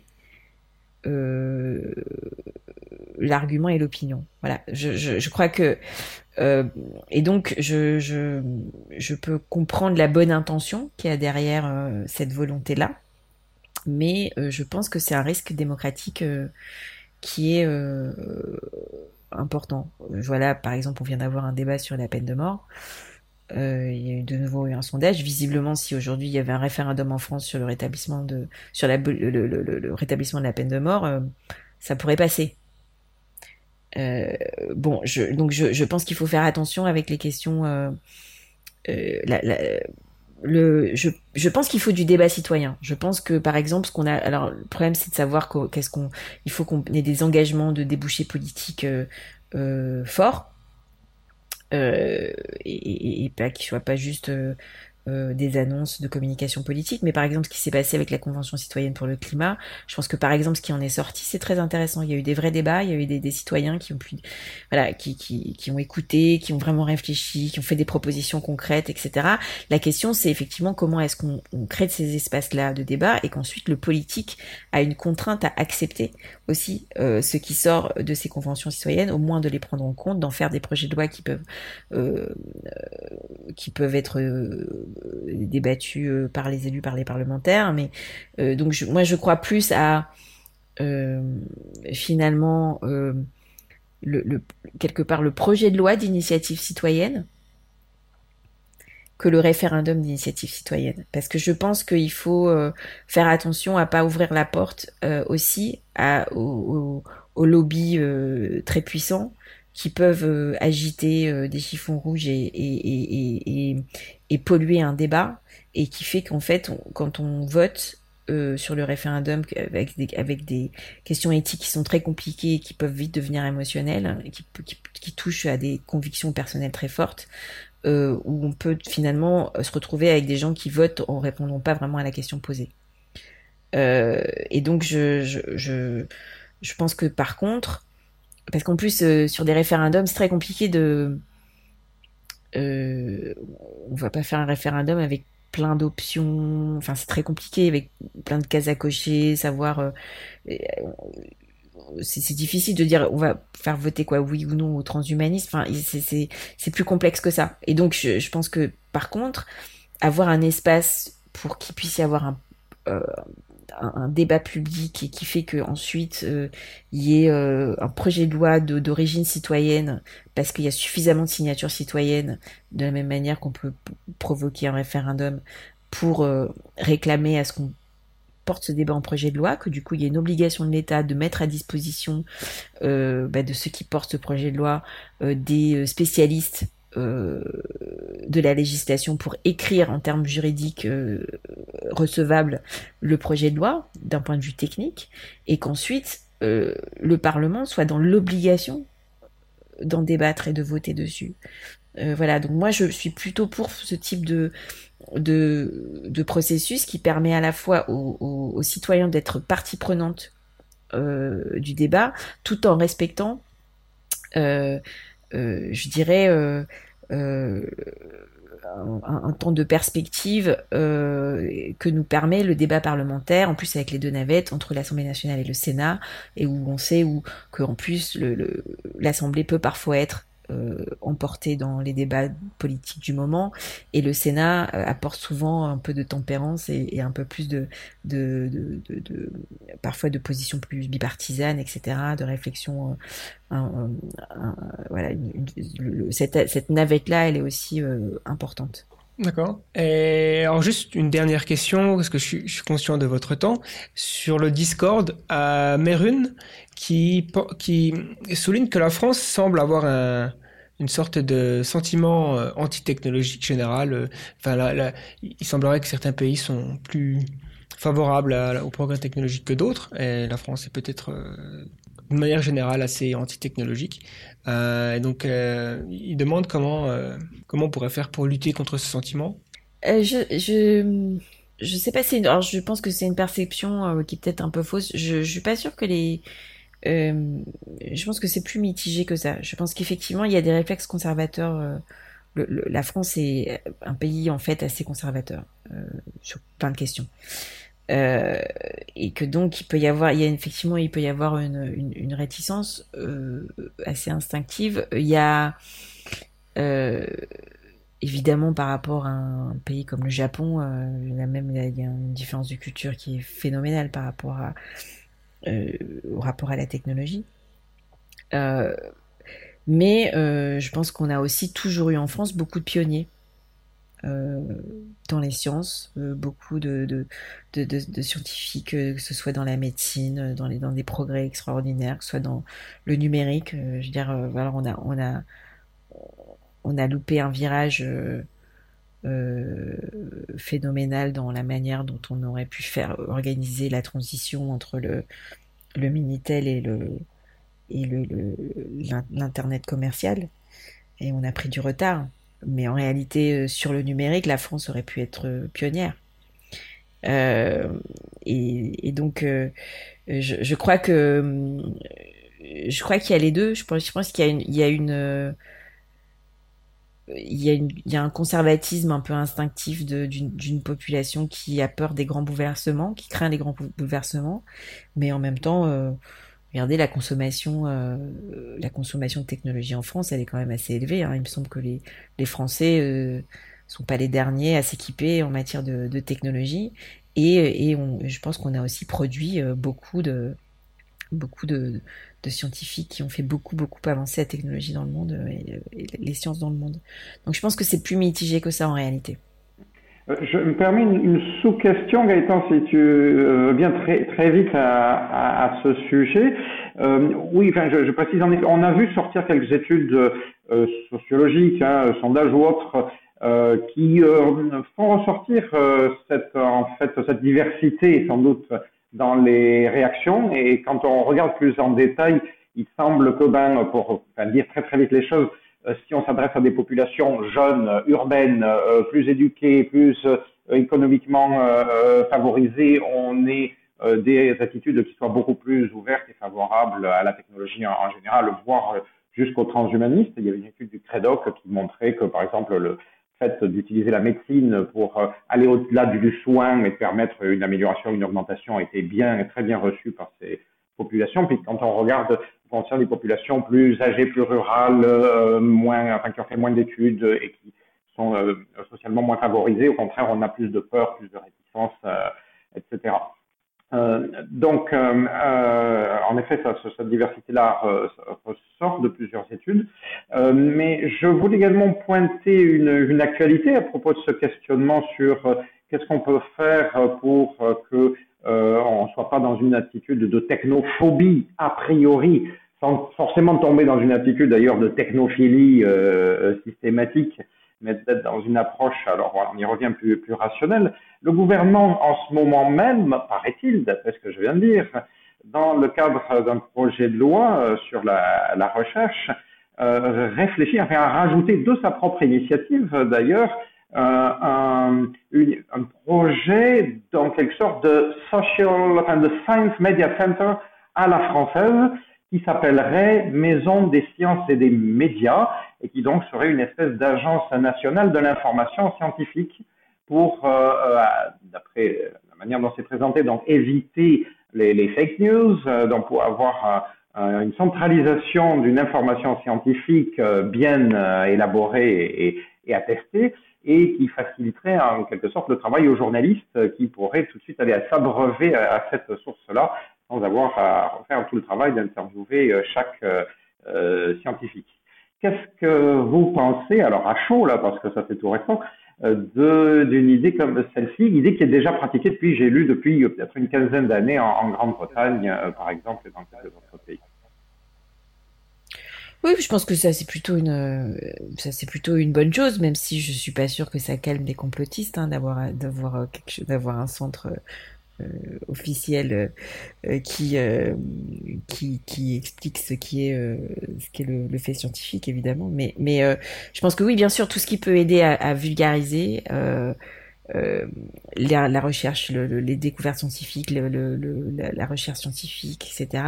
Et, et, et, donc améliorer la qualité du débat public, euh, c'est évidemment une bonne chose. ceci étant dit, je pense que par ailleurs, dans, dans, dans, ce, dans ce plan de recherche. Je pense que ce qui est quand même plus crucial aujourd'hui, c'est surtout que justement on, on ait des stratégies euh, sérieuses et réelles d'investissement public euh, dans la recherche. Euh, justement pour que la France soit aussi beaucoup plus, que ce soit pas juste quelques pionniers isolés par-ci par-là, mais que la France soit un pays qui produit, qui, euh, produit de la technologie, qui produit des avancées scientifiques, qui est un secteur beaucoup plus euh beaucoup plus consistant, beaucoup plus euh, important dans le développement dans le développement scientifique, dans le développement de la recherche, et que évidemment ça se fasse aussi en coordination parce que je pense que là aussi, pour être compétitif au niveau mondial, il faut le faire au niveau du continent, euh, qu'il soit en coordination avec une stratégie européenne euh, d'investissement dans la recherche, parce que c'est aussi comme ça que je pense qu'on peut euh, calmer certaines anxiétés, notamment on voit les disparités sociales dont vous parliez tout à l'heure sur le euh, sur l'acceptation de la technologie. c'est aussi l'idée que, c'est des choses qui viennent d'ailleurs, c'est aussi euh, lié à la forme de désindustrialisation française, donc de technologies qui sont fabriquées ailleurs. Il y a, beaucoup de tensions aussi, alors que si nous, nous sommes les, euh, si ce sont des technologies françaises ou des technologies européennes qui sont produites par nous, on est, nous sommes des acteurs de ce développement technologique, je pense que euh, c'est aussi comme ça euh, qu'on aide à réhabiliter euh, l'idée de du développement technologique et l'idée du fait que c'est bénéfique euh, au pays. Euh, donc euh, améliorer la communication et aider les journalistes euh, à, vulgariser la science, c'est très très bien. Faire de nouveau de la France un, au niveau du pays un centre d'excellence en termes de matière de recherche et un, et, et un pays qui tire toute la recherche européenne, c'est encore mieux. Formidable. Euh, je crois, euh, Gaëtan, que nous arrivons à, la fin de notre émission. En tout cas, moi, je tiens à remercier une fois de plus euh, Corinne Narassigan, notamment pour, pour votre ouverture, pour votre capacité à aborder toutes ces questions-là qui sont en effet sans doute des, des, questions difficiles, parfois véritablement vertigineuses, mais qui nous portent à réfléchir en termes de, de philosophie. Euh, J'espère qu'en effet, nous, nous, continuerons à pouvoir euh, ouvrir euh, ces débats euh, de manière le, plus large possible vers le plus grand monde et, et avec les, les, différentes forces politiques du pays qui, je pense, ont un rôle encore crucial à, à jouer dans cette affaire-là. Donc, encore merci d'avoir accepté notre invitation. Merci, merci beaucoup à vous de m'avoir invité. Ça a été un plaisir.